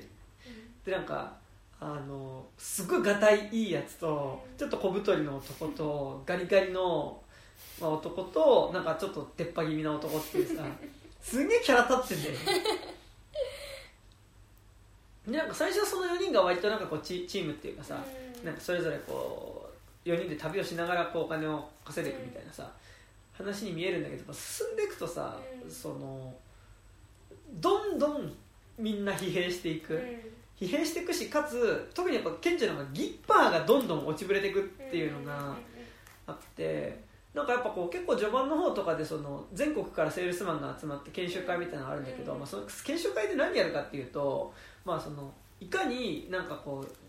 まあ、努力すれば金は稼げるみたいな。士気を高めるそう研修会。研修会。なんかあのブラック企業みたいなね。でなんかみんなそれぞれなんか自分は今期にどれぐらいお金を稼ぎたいと思ってるか。でなんかそれで何を実現しようとしてるかみたいなことを結構発表していくみたいな。でなんか最近うちのかみさんがね大きい家が欲しいって言ってて大きい家買わなきゃいけないし子供も欲しいって言うから もう子供を作んなきゃいけない。お金がかかるから自分はもう3万5千ドル稼ぎますみたいなことを言うとその後に出てきたなんか新入社員みたいな。のが自分はまだ、えっと、3, たった3ヶ月ですがもう3ヶ月だよみたいなことをマリエージ飛んできて、えっと、僕はえっとえっともうこの仕事すごい転職だと思っててあのさっきの人は3万5千とか言ってましたけど僕はあの5万稼ぎますみたいなことを言うみたいな。でなんかそういうさこういかにガンガン稼ぐかみたいなさ、割と上げトークをするしなんかこうギッパーも最初車でさ最初の方とかでさその営業してる時にさ「俺が金持ちだったら」みたいなことをずっと歌いながら営業かけてるいくんだけどまあなんかでも結局映画見てるとさなんかこうすこう行く先々でまあなかなかうまく売れなくて。で最初は月間12冊こいつは売ったこともあるんだとか言われてたギッパーが、まあ、どんどん売れなくなっていって、で売れなくなっていくとやっぱり余裕がなくなってくるから、で結構うセールスかけに行った相手の家の人に切れたりとかさ嫌味言ったりとかもしだすじゃん。で、まあ、最終的にそのギッパーっていうのはさあの、まあ、おそらくそのセールスマン辞めるまでの話になるんだけど、でもなんかやっぱりそのそのギッパーが落ち売れなくうまく聖書が売れなくなっていく中でさあのなんかやっぱ自分が売りつけてるものっていうのがそのおそらくこれを買うには買うほど余裕がない人たちにしかも必要のないものを無理やり売りつけてることだっていうことに気づいていく過程。でなんかやっぱ何やってんだろうみたいな感じっていうのも結構多分同時にある感じで。でそれとなんかここれで俺たちはそのたくさん聖書を売りまくってそのいい生活するんだって言って旅を続けてる4人たちっていうのが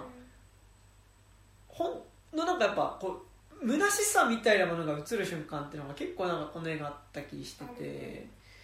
そう。でなんかすごいなんかセールスしてる時ので印象的だったのがさなんかこう一通りバーってセールストークした後にさ向こうの返事待ちみたいな沈黙になった時の顔って結構この絵がたくさん出てきてさなんかあの何とも言えない不安な顔っていうかさ違うけどなんか結構あの卒業のさあの最後のさカメラ長回しでさあの2人がだから結婚式でさその花嫁をこうさらったさあのえーあいつえーえーとデニーロ。デニーロとあだだダスティン・ホーマンとさそのまあ女女優っていうのがさなんかだんだん不安そうな顔になってくる。そこで終わるよね。時の顔と結構ちょっと思い出すようななるほどね。なんかこう「顔顔どうしようどうですか?」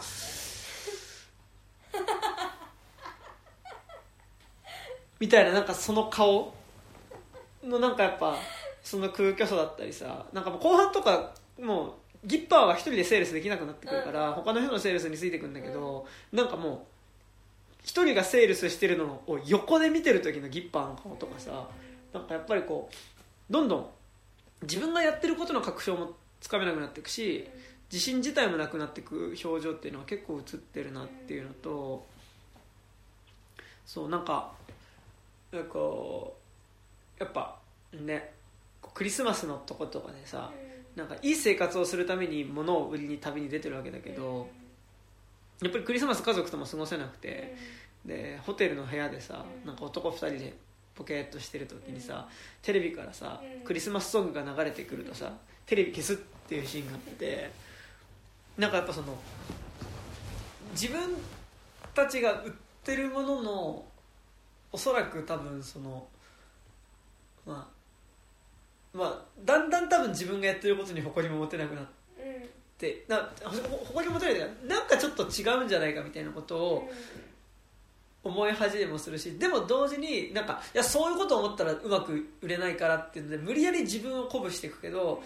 無理やり自分を鼓舞した結果どんどんなんか虚しさが増大していく過程みたいなのがなんかやっぱ結構描かれてる気がしてそうなんかねあのそれはなんかすごいこのなんかいかに口八丁手八丁で本当は価値のないものかに対して価値を抱かせてこう売るっていうさなんかやっぱそのセールスマンっていう仕事のまあこ聖書のセールスマンっていうこの映画の仕事のやってる側のやっぱある種のどん詰まりに行く感じっていうかさ、まあ、なんかそこはすごいなんか見てて思ってなんかこれがなんかさ掃除機とかさたこ焼き器とかのねあのセールスマンだったらもうちょっと違うと思うのよ。そうだね、聖書のセールスマンの映画って他にあるのかいやわかんない。ななんかあのペーパームーンっていううんうんうん昔の映画でそのお金を稼ぐために偽セールスマンとして聖書を売りつけるシーンを見たことがあって。うんうんうん。で、まあ、まず日本でそんなの、私は経験したことないんだけど、あアメリカってこういうのがあるんだってぼんやり思ってたけどその内側を撮った映画ってめちゃくちゃすごいなんか現実突きつけられる感があるし、でも本当に誰にでもある苦しさだなってでなんかだしさでもここで出てくるセールスマンの人たちもさうなんかすごいなんか出てくるのはさギッパーっていうの話出てくるのがさん。最初その親からは警察官になりなよって言われててうん。警察官になったらその安定した生活だし年金も手に入るしって言われてたけどてかここに出てきた4人って結局だからその地道な仕事じゃなくてやっぱ一攫千金を取るぞっていうのでセールスマンになってるっていうのはすごいあるよねあーそうだよね自らこの仕事を選んでるんだよね。そう。っていうのでなんかやっぱすごいこうそこにかければうん。その大金持ちになれるかもしれないっていうのはそのこの人たち自体もなんかてかそのこの人たちはなんかその超高級聖書っていう実物っていうよりはなんかそこに付与されてるイメージ自体を売りつける仕事をしてるけどでも彼ら自身も同時にお大金持ちになるっていう実在しないイメージを追っかけてこの仕事をしてる感じがあってなんかだから結構この映画出てくる人なんでやっぱどん詰まり感があるかっていうとみんなあの本当は存在しないえ価値っていうかなんかそのきらびやかなイメージみたいなものをあの目の前にちらつかされてあのそれに対してこう追っかけるようなことをさせられてるっていうのがあるからな気はするよね。確かうん。だからやっぱあそこの研修のシーンとかさ。にあのだであそこですごい言ってるのがさ金は目の前にある。取りになぜつかねつかまないんだみたいなことをすごい言ってて。でもなんか金は目の前にないわけじゃん。うん。ないけどそのそれをすることによってうん。それが巨万の富が手に入るから。いやなんかネズミ講とかに近い感じうん。するよね。なんかだからね。う。んなんかだからちょっとその仕事する上でのさうん苦しさとプラスアルファでやっぱりそこはあるよねなんかね、うん、確かに。目に見えないもの。しかもそのセールスしてる時の瞬間だけはさ疑ったらもう終わりじゃん。自分の本人は。だから本当に信じ続けるしかないんだけど、うんうんっとでも自分がさそのものに対しての価値を疑った瞬間絶対セールスはうまくいかうん。うんないじゃん、それがで向こうはずっと疑ってるわけじゃん、まあ、たまにすっごい優しいうんうんうん人で何も疑わ優しいというか何も疑わないですんなり買っていく人もいたけど、うんうんうん。ほとんどがやっぱ疑ってる人と疑ってるけど信じてるふりをする人との戦いみたいな、あれが面白かったな。うんなんかやっぱでもすごいやっぱセールストークなんてさうん。そんな聞く機会ないからさうん。なんかすごいなんかあめちゃくちゃ適当なこと言ってんだみたいなさ。ねなんかあの「いやあなたほどの本中毒は初めて見ましたよ」みたいなさ。ことを言ってつけていくわけだけどさ。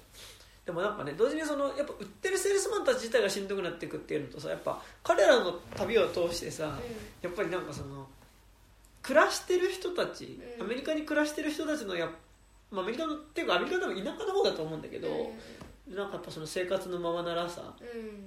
ままならなさだったりでもさらに言うとセリフで「あなたはアイルランド系ですか?」とか「うん。いや私ポーランド系で」とか、あと「私はイタリア系で」みたいな話とかってなんか多分結構その白人ではあるけど、うん。結構やっぱりよりそのアメリカの中ではその立場が弱い人たちのあのさではあるからこそなんかやっぱ仕事にありつきづらさだったりとかっっていうのがあるっていうのもなんかなんとなく見えてくる感じっていうのをさなんかその自分もアイルランド系でっていうことをすごいやっぱ強調しようとするじゃん、映画の中で。いやっていうのはすごいあるんだろうなっていうのはなんとなく思いながら見てたけど。でもねなんかやっぱそのギッパーの話でいうとさやっぱギッパーが終盤の方でセールスかけるさあの女性。でそのずっと下向いて。そう。で月にいや1ドルでいいんですけどい月に1ドルも払えませんかみたいな月に1ドル払うだけでこれ手に入るんですよみたいなこと言うんだけどいや月に1ドルでも払えない。っていうのがさやっぱ結構すごいこうずずーんとくるというかさ、うん。いや私のためにお金は使えなくて結局生活費のためにお金回さざるを得ないから、えそれって半年後でもいいですかいや1年後でもいいんですけどいやもう先の見通しって立たないんだよねっていうのとかが結構結構辛い。辛いよね。でもさなんかアメリカってさなんか家だけだとそんなに分かんないっていうかなんかどどの家もさ、うんうん。なんかちゃんとポーチがあって、はいはいはい。なんかちゃんと二重扉あって、はいはいはい。で、まあ、家の中はすごいいっぱい映るわけではないけど、そんなにあの貧しいように見えないうん。じゃんなんか4畳半のアパートとかじそうそうゃないからね。そうそうそうそれがすごい分かりにくくて、うんでもまあ現実なんだろうなとは思うけど、うんうん。その1ドルも払えない。ってう。んだからやっぱすごいさ基本的にその聖書を買うほどの支払い能力がない人たちに買わせてるからさ、そうそうそう。そそこはなんかすごいあるよねそうあれ面白かったななんかビートルズのさ はいはい。オーケストラバージョンみたいな。なんかイインスト版のイエスタデーみたいなのがさ「いやうちは先レコード買ったんだよ」あのビートルズなんだよって言ってオーケストラなんか「えなこれこんな曲あったっけ?」とか「ああイエスタデーだ」みたいな。あれあれ面白かったの。であれがあの人たちすごいすぐ聖書買ってくれてくれてですごいご機嫌にそのセールスマンが帰ってくんだけどカメラだけがそこになんか残って、あの家の中を ズームアップしていくっていうのが面白かった。で多分なんかあのビートルズのさレコードもさ買わされたやつっぽいよね。なんかああいうセールスとかでさ。そっかそっか。わかんないけど、うん、っていうのはね。結構笑い起こってたよ。あ本当？あのパーパーパーパーパーパーパーパーパーでしょでしかもさすっげえでかい音で流すからさあの手前でそのセールスしてんだけどさ聞こえないっていうそっちメインになってでかいかとか言ってでかいかだ大丈夫です大丈夫じゃない大丈夫じゃない面白かったなそういうのはねなんか本当にギッパーの後半のさやさぐれ具合すごかったよねうんでもかなりなんか昨日仕事を辞めた身からするとすごいギッパーに、あそそんなギッパーみたいな感じだったんですか？いや。堀部さんは？ギッパーほどではなかった。なんかその売りつけてたんですか？そうですね。大変でしたね。なんかまああれですけど結構売る感じの仕事でもないか？うんまあでもないけどなんかでもやっぱり対象私まあ額縁を売ってるうん売る仕事をしてたんだけどやっぱ額縁を買う人ってやっぱりある程度お金がある人しか買わない。んだよね、すこうその人たちに対して、まあ、セールスをしてる。してたしてた。なんかこうそうだね。してた。ねしてたしてた。えどどんな感じでしてたんですか？いやこっちの方がいいよみたいな。こっちが まあ色も何でも準備できますからねやっぱそういう自分に限界を感じてだんだん、まあ、6年かけてだんだんと限界を感じていったっていうのは一つありますからね。ギッパー。ギッパーの気持ちギッパー。ホリベギッパー。うんなんですね。うんだからなんかそう結構終盤のなんかあったかい方にセールス行くからさ、うん。なんか結構夜とかさなんか他のセールス仲間とかがさ、うん。プール入ろうぜとか言うんだけどさもうギッパーはもうなんか もう下向いてるみたいな。いやいやもうそんな気分じゃない。マジでプール入んのみたいな。いや,、まあ、いや無理無理無理みたいな。でなんか他のみんなはなんかだから売ってうんあのセールスある程度して帰ってくるからちょっと遅いんだけど、うん。ギッパーはもう本当に早く帰ってきてて なんかもう暗い部屋でずっとソファ座ってるみたいな。昼間くらいもうやめてたもんね。そう。俺もうこんなことしたくないんだってう言って、そう。やさぐれるギッパいやでもギッパーはあの後もいい仕事見つかったと思うよ。あおどこでそれ思いましたか？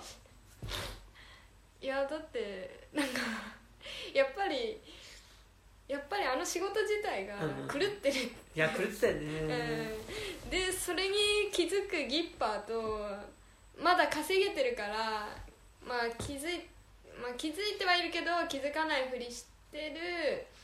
人たちと比べたらやっぱりギッパーがまああの分かるっていうふうになるしやっぱりじ、まあ、時代もあるけどねあのどうなんだろう？今ってやってるのかな？聖書のセールス聖書はどうなんだろうね。まあでも高級聖書はなどうなんだろうね。まあでも50年経ってまだやってるとは思えし思えないけどね。やってたらかなりすうん。まあセールスマン自体はねあるからね、うん。うんうんあとはまあ営業。うん。とかもね、まあ、あと宗教の普及活動っていう意味でああはまあいい。そっちの方向あるだろうけなんかやっぱあの保険の営業とかさ、来たりする会社とか来るんだけど、うん。とかも大変。でなんかね多分そのさまあ保険はあった方がいいかもしれないけど、うん。でもなんかやっぱそのさそれを、まあ、国民保険あるわけじゃん。うん。プラスでそうこうがんの時はっていうさ。ういやもちろんあった方がいいんだけど、でもなんかやっぱそれってすごいこうある意味やっぱその不安みたいなものうん。に対して売っていくものではあそうだねるからさ、一緒だね。うん。っていうのはね。なんかあの聖書のセールスも結局その教会でなんかアンケートがあって、うんうん。そのアンケートでなんかあの不安があるとか興味うんなんか、興味あるって書くと？興味があるとか書いた人たちがリストアップされて訪問されるっていうしかもあれも結構キワキワなのがさ、うん。あの私たちは教会からお墨付きをいただいてるって、うん。教会のものですって言ってくるんだよ 教会のものではないだろお前みたいな完全に会社員だよね。そこはねグレーゾーンだよね、でもやっぱりあそこのいかにそのやっぱ口八丁手八丁で売りつけるかみたいなさ、やっぱあのあアナグマうん。うんアナグマとかすごかったよね,、うんうんうんすごかっためっちゃお世辞言ってた。ね。ああなたがああなたお友達なんですか？みたいな。ああいい友達お持ちだおーどな何で分かったそれみたいな一瞬で。そうなんだよね。なんかでも。やり取り聞いてるとあ来てほしくないなってすごい思うんだけど、っていうのはねありましたね。セールスの確かに。観客がまあ見てる側は完全にえ共感はできるけど、結局自分には危険は襲ってこなくて、危険が襲ってるのがセールスマンとそのセールスさんが相手っていうのを傍観してるわけだから。だからちょっとさ売れなかっただけでもさお前はまだすぐ言い訳をするみたいな。厳しいよいやーっていうのはねな、うん。ありましたね。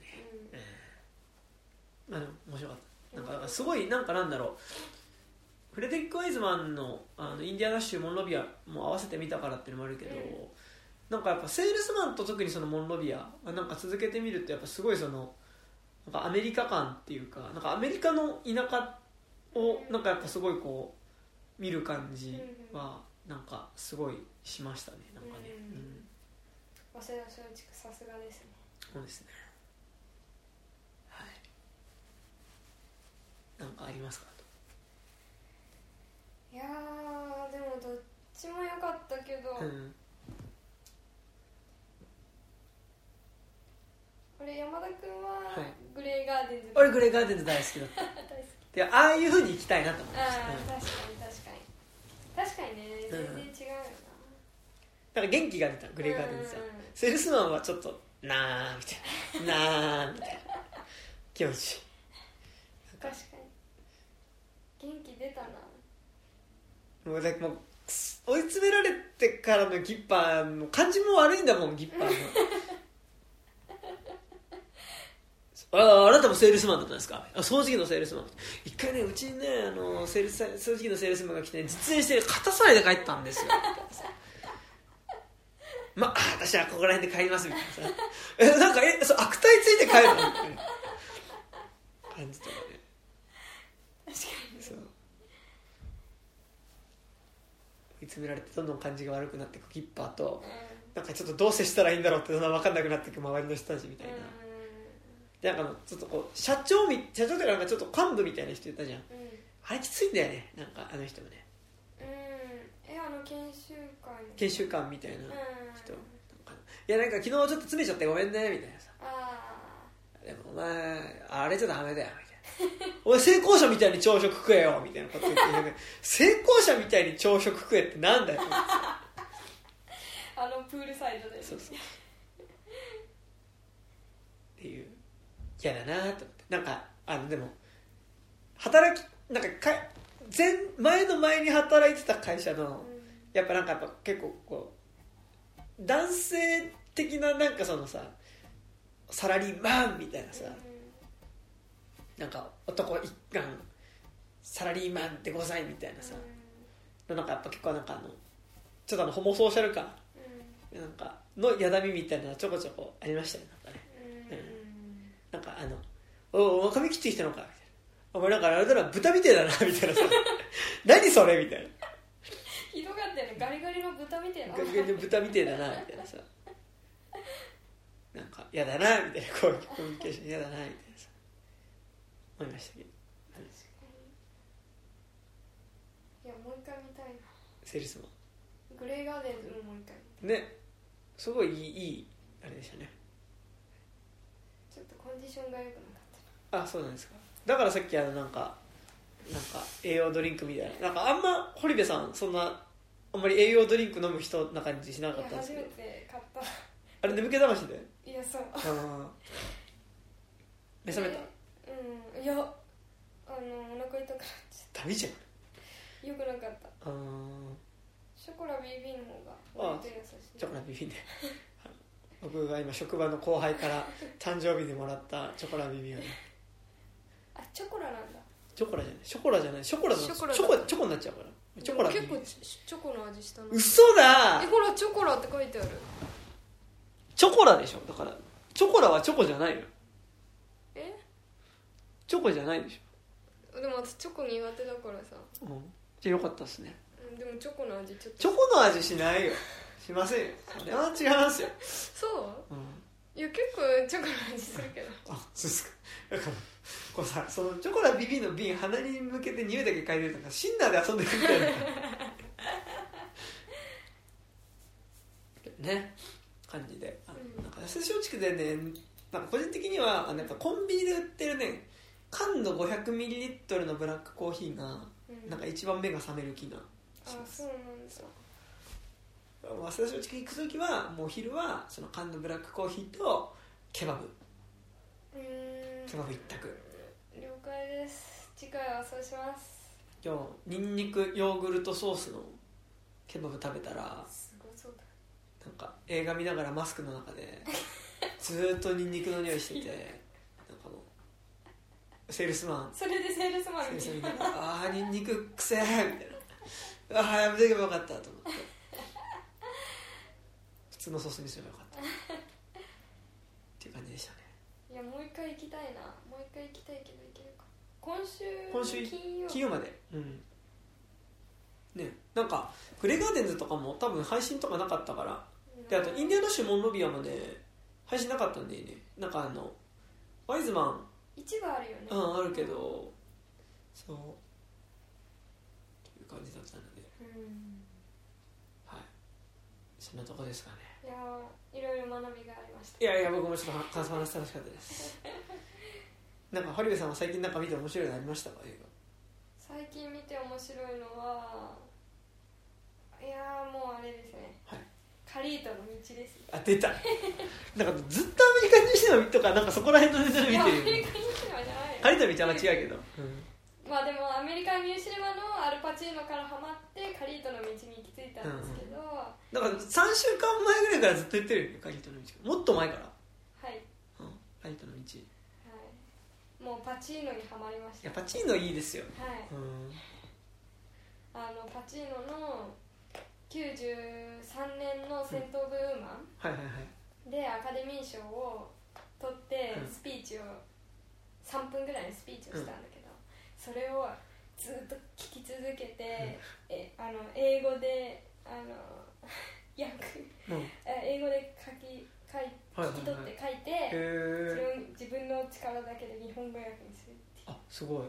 それに2週間ぐらい費やしたあすごい。えじゃあ今言えたりしますか？言える？言えるんですか？言えるって。英語で？そのスピーチ。スピーチもう大体頭に入ってじゃあじゃあちょっとまあいいかえ言える？うんもうあのまあまず各方向にね「ありがとう」っていう。言うの。だってそれはさ別にさ あのアルパチーノじゃなくても言うでしょ。で最うんいやでもいいんだよそれが。こうその表情も含めてうん。やっぱスピーチだから。なるほどね。パチーノはそれまで20年間かけて7回か8回ノミネートされててうん。1回も受賞できてなくて。で93年初めて受賞できはいたパチーノの表情とうん。この20年間の思いとこの感謝の言葉を一緒に聞くっていう。なるほどねじゃあ別に今なんかここでその言葉だけは別に保育が言ってもじゃあその良さは伝わらない。うん。なるほど。そうね。伝わらないだろうね。なんかうん。パチーノはね最近「ゴッドファーザー」のパート2までちょっと見返しててね。はい。いいっすよ。私もパート1をこの間見返しパターンいいっすよね。よかったですね。ゴッドファーザーね。いや本当にあのなんかパチーノの目のうん。こう危うさというかこう目玉がさ、はい。すごいこう微妙にこう動くことでこうすごいなんか感情を表現してるところが。でやっぱすごいのがやっぱ最初普通にさそのなんだろうあの家族の中ではさこうなんかやっぱ一番その暴力の家業からはさ、まあ、戦争は言ってるけど、うん。離れたところにいる人っていうのがうんさやっぱ終わる時っていうか、まあそこのこ実際に殺しをしてからさ、うん。目つきがちゃんと変わってるっつうのがね。すごい震えますよね。ゴッドファーザー。でもうそこからのパート2ですよ。パート2パート2パート2のねもう最後ねもう全部もろもろが終わった後のねもうでもうだからさえ見たことある？あるあるある。3まで見たよちょっとネタバレしちゃうけどさあそこの兄貴をさ猿？さささもうね俺ね仕事できないからね本当猿に共感して見てんでね。ずっと。本当は猿じゃなくて。猿はあれだよねあの狼たちの午後でね狼たちのの猿ね。うん。なんだっけ？あの俳優さんは、えーあ名前はなんだっあの俳優っていうかあのあそこのゴッドファーザけジョン・ーのカザール。うん。でゴッドファーザーの時のゴッドファーザーの役名はけ、えーなんて読むんだっけ？なえなんだったかな？んだっね。でもすごいさ あのアルパチーノに切れるシーンがあるじゃん。うん。そういうの俺だってなみたいな、うん兄貴なんだよ！みたいな。これこれはあいつにやらせとけ。これはあいつにやらせとけ俺だってな一人前の男の仕事がしてんだよ！ってわかるかみたいなこと言ってさ でもなんかさやっぱ彼は優しすぎるからやっぱあの仕事向かないっていうかさだね。だからすぐ騙されちゃうっていうさ、でなんかだからだから結局ファミリービジネスの中で彼を排除せざん。る得なくなるんだけど、うん。やっぱ最後ねだから兄ちゃん殺しちゃった後にさ、その家族みんなでさ、うん。そのご飯をお父さんだからそのビトコロレオネのさあの誕誕生日のうんうん前にさビトが帰ってくる前にうん。兄弟で集まっててさでそこでそのマイケルがさうん。あのだアルパチーノがさ「あのうん。俺は戦争行くよ」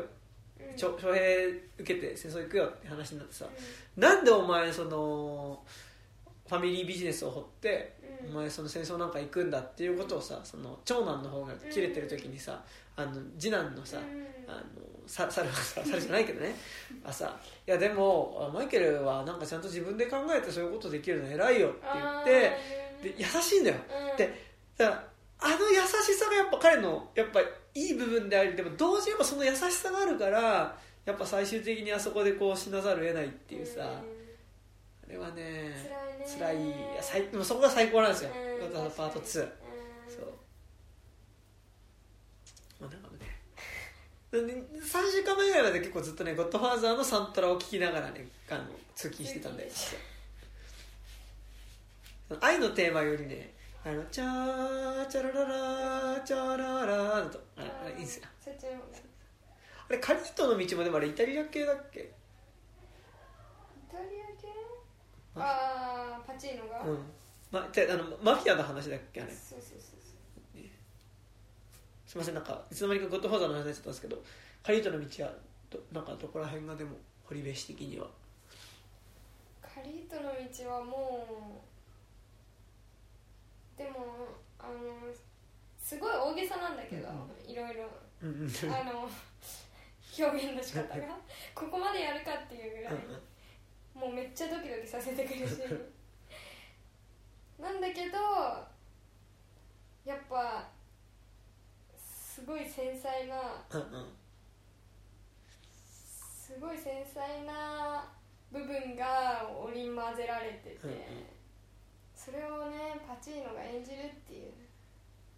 もうか感情移入しない人はいない。あれ救急車で運ん救急車っていうかあのあベッドで運ばれていくーところから始始まるやつだよね。最後そこで終わるうんカリートの道ねいや本当にいいよ。あのしかもまあその昔マフィアだったパチーノがもう辞めるって言って、俺はあのーもうマフィア辞めてえっ、と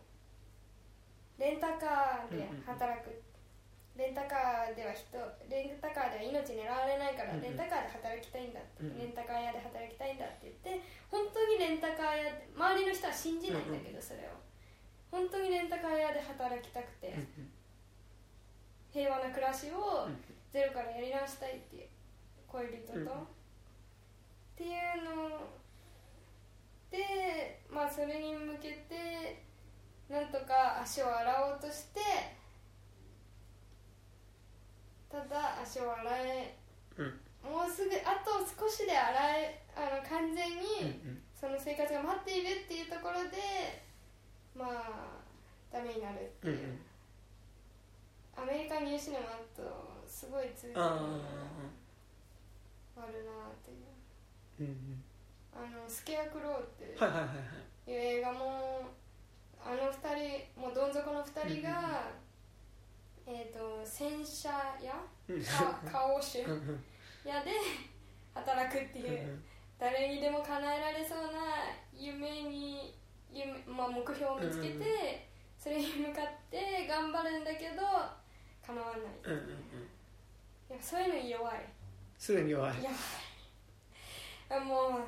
最高だね。なるほど。う確かにカリートの道確かになんかその結構パチンのマフィア映画めっちゃあるじゃん、そのスカーフェイスとかさ、ゴッドファーザーとかさ、でもなんか、まあ、スカーフェイスはあれかマフィアってからギャングか。かもしれないけど、でもあのね確かにカリートの道言われてみると確かにそういうちょっとこうアメリカンニューシネマにも通じるような。通じるね。やっぱり最終的にやっぱりこう消えていく人っていうか、うん。なんかうつかめずにっんうんていうのはあるかもしれないね。うん。まあでも方向は違うけど描き方も全部違うけどセールスマンもまあ 近いっちゃ近いというか、うんうんうんまあ終わり方が近い。まあ去っていくからね。うんなんかでもあれなんか去っていく感じでなんか相乗りみたいでしたね。なんかこうね。あんまりわからん。だ脱落っていうかなんか そうなんだ。かか帰るみたいなね帰るみたいな感じでねっていうのはねすごい思いましたね。はい。はい。今度あのあれですねアメリカンニューシネマで言うとあのバニシングポイントをやるよね劇場でねあの 4K で。バニシングポイント？ああ車のずーっとこう交通スピード違反の速度でずーっとこうアメリカを走り続けてでそれを警察とかが止めようとするんだけど止められなくて。でその暴走してこうめっちゃ加速して走り続けていく車に対してあるラジオ局が今すげえ車が走ってるぞって中継することによってどんどんそれが熱狂になっていってでそれが熱狂になっていくとやばいっていうんで今度警察はもう必死にその車を止めようとするっていう。見てないの？見てない。最高ですよ。あそうなんだ。フィニッシングポイントは。どこでやるの？あでもなんか普通に 4K リマスターみたいなんで。そうそうそなるほど。じゃあ見てみよう。最高ですよ。う最高サイのこうですね。サイの子了解です。はい。ちょっとカリトの道も見直します。あ見てください。はいありがとうございます。そういえばこの間エクソシストをあの 3人で見たじゃないですかはい。堀部さん含めて、はい。でなんか僕以外は割とホラー無理みたいなうん。3人で見たじゃないですか、うん。で僕ちょっと終電もあって途中で帰っちゃったんですけど、あの後エクソシスト最後まで見たんですか？あ見た見た見た。どうだった？見れた？もう見れた見れた。あ見れなかったのは前半だね。あ いや後半から怖くなってくっていうのは分かるんだけど、うん。もう前半で。OK あれはやばいね。あ面白かった。面白かった、そその冷蔵庫はいはい。あの息が白いところが、はいはい。やばいね。本当にやってるんだっていうのといやあの子役がすごすぎる。ああはいはいはいはいあんなことできる？え首回したりってこと、いうん、いやいやいや。え演技的に？まあ首もや首は回してないよあれ実際に。実際回してないですよ。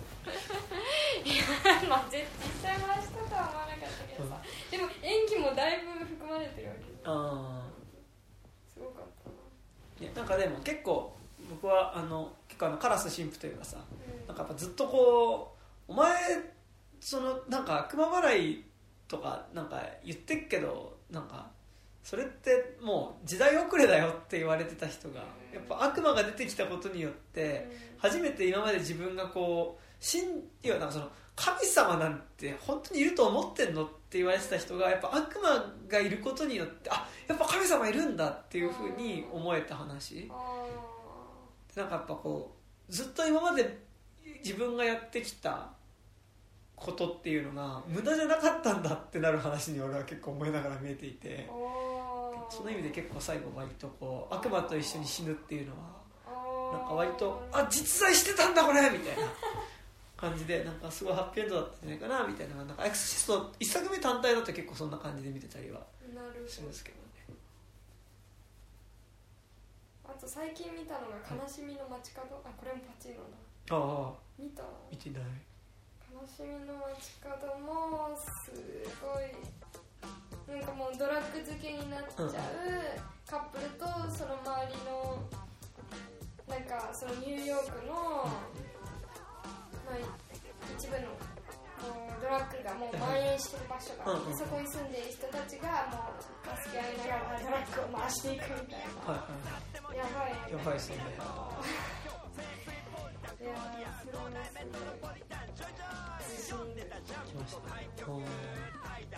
なんか小指氏はなんか ATG の映画とか見たりしない？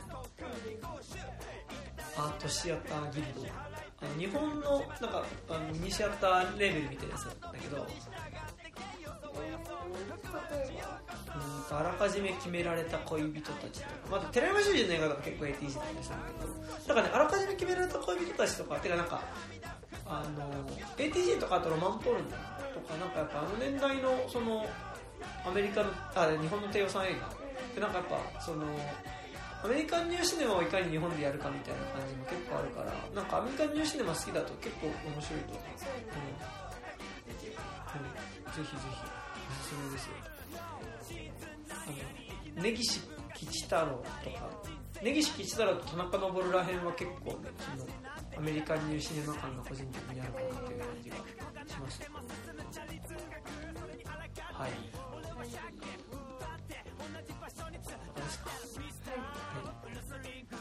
なんか堀部さんは今後なんか告知とかありますか？活動とかありますか？告知ゼロなんか MV とか撮ってる MV は撮る。とか撮るうん。じゃあメリメリエイというバンドのミュージックビデオを撮影中お。じゃあできたらてください。はい。そんな感じですか？ははい。いじゃあ本日は会えた私山田とは堀部でした。いありがとうございました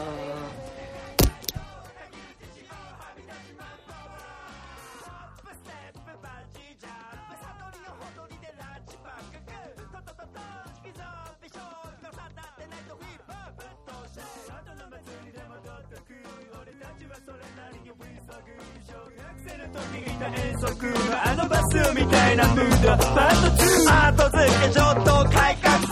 パーフェクト大ーラ巻いてーラ俺ら朝のストップ見る余裕あるプラスマイナスサバイバルクラブもうグラフの上アパルクールカルシウム摂取ソーセージまだ身長は伸びろレッドソーセージもうはち切れそうずっとはみ出しライト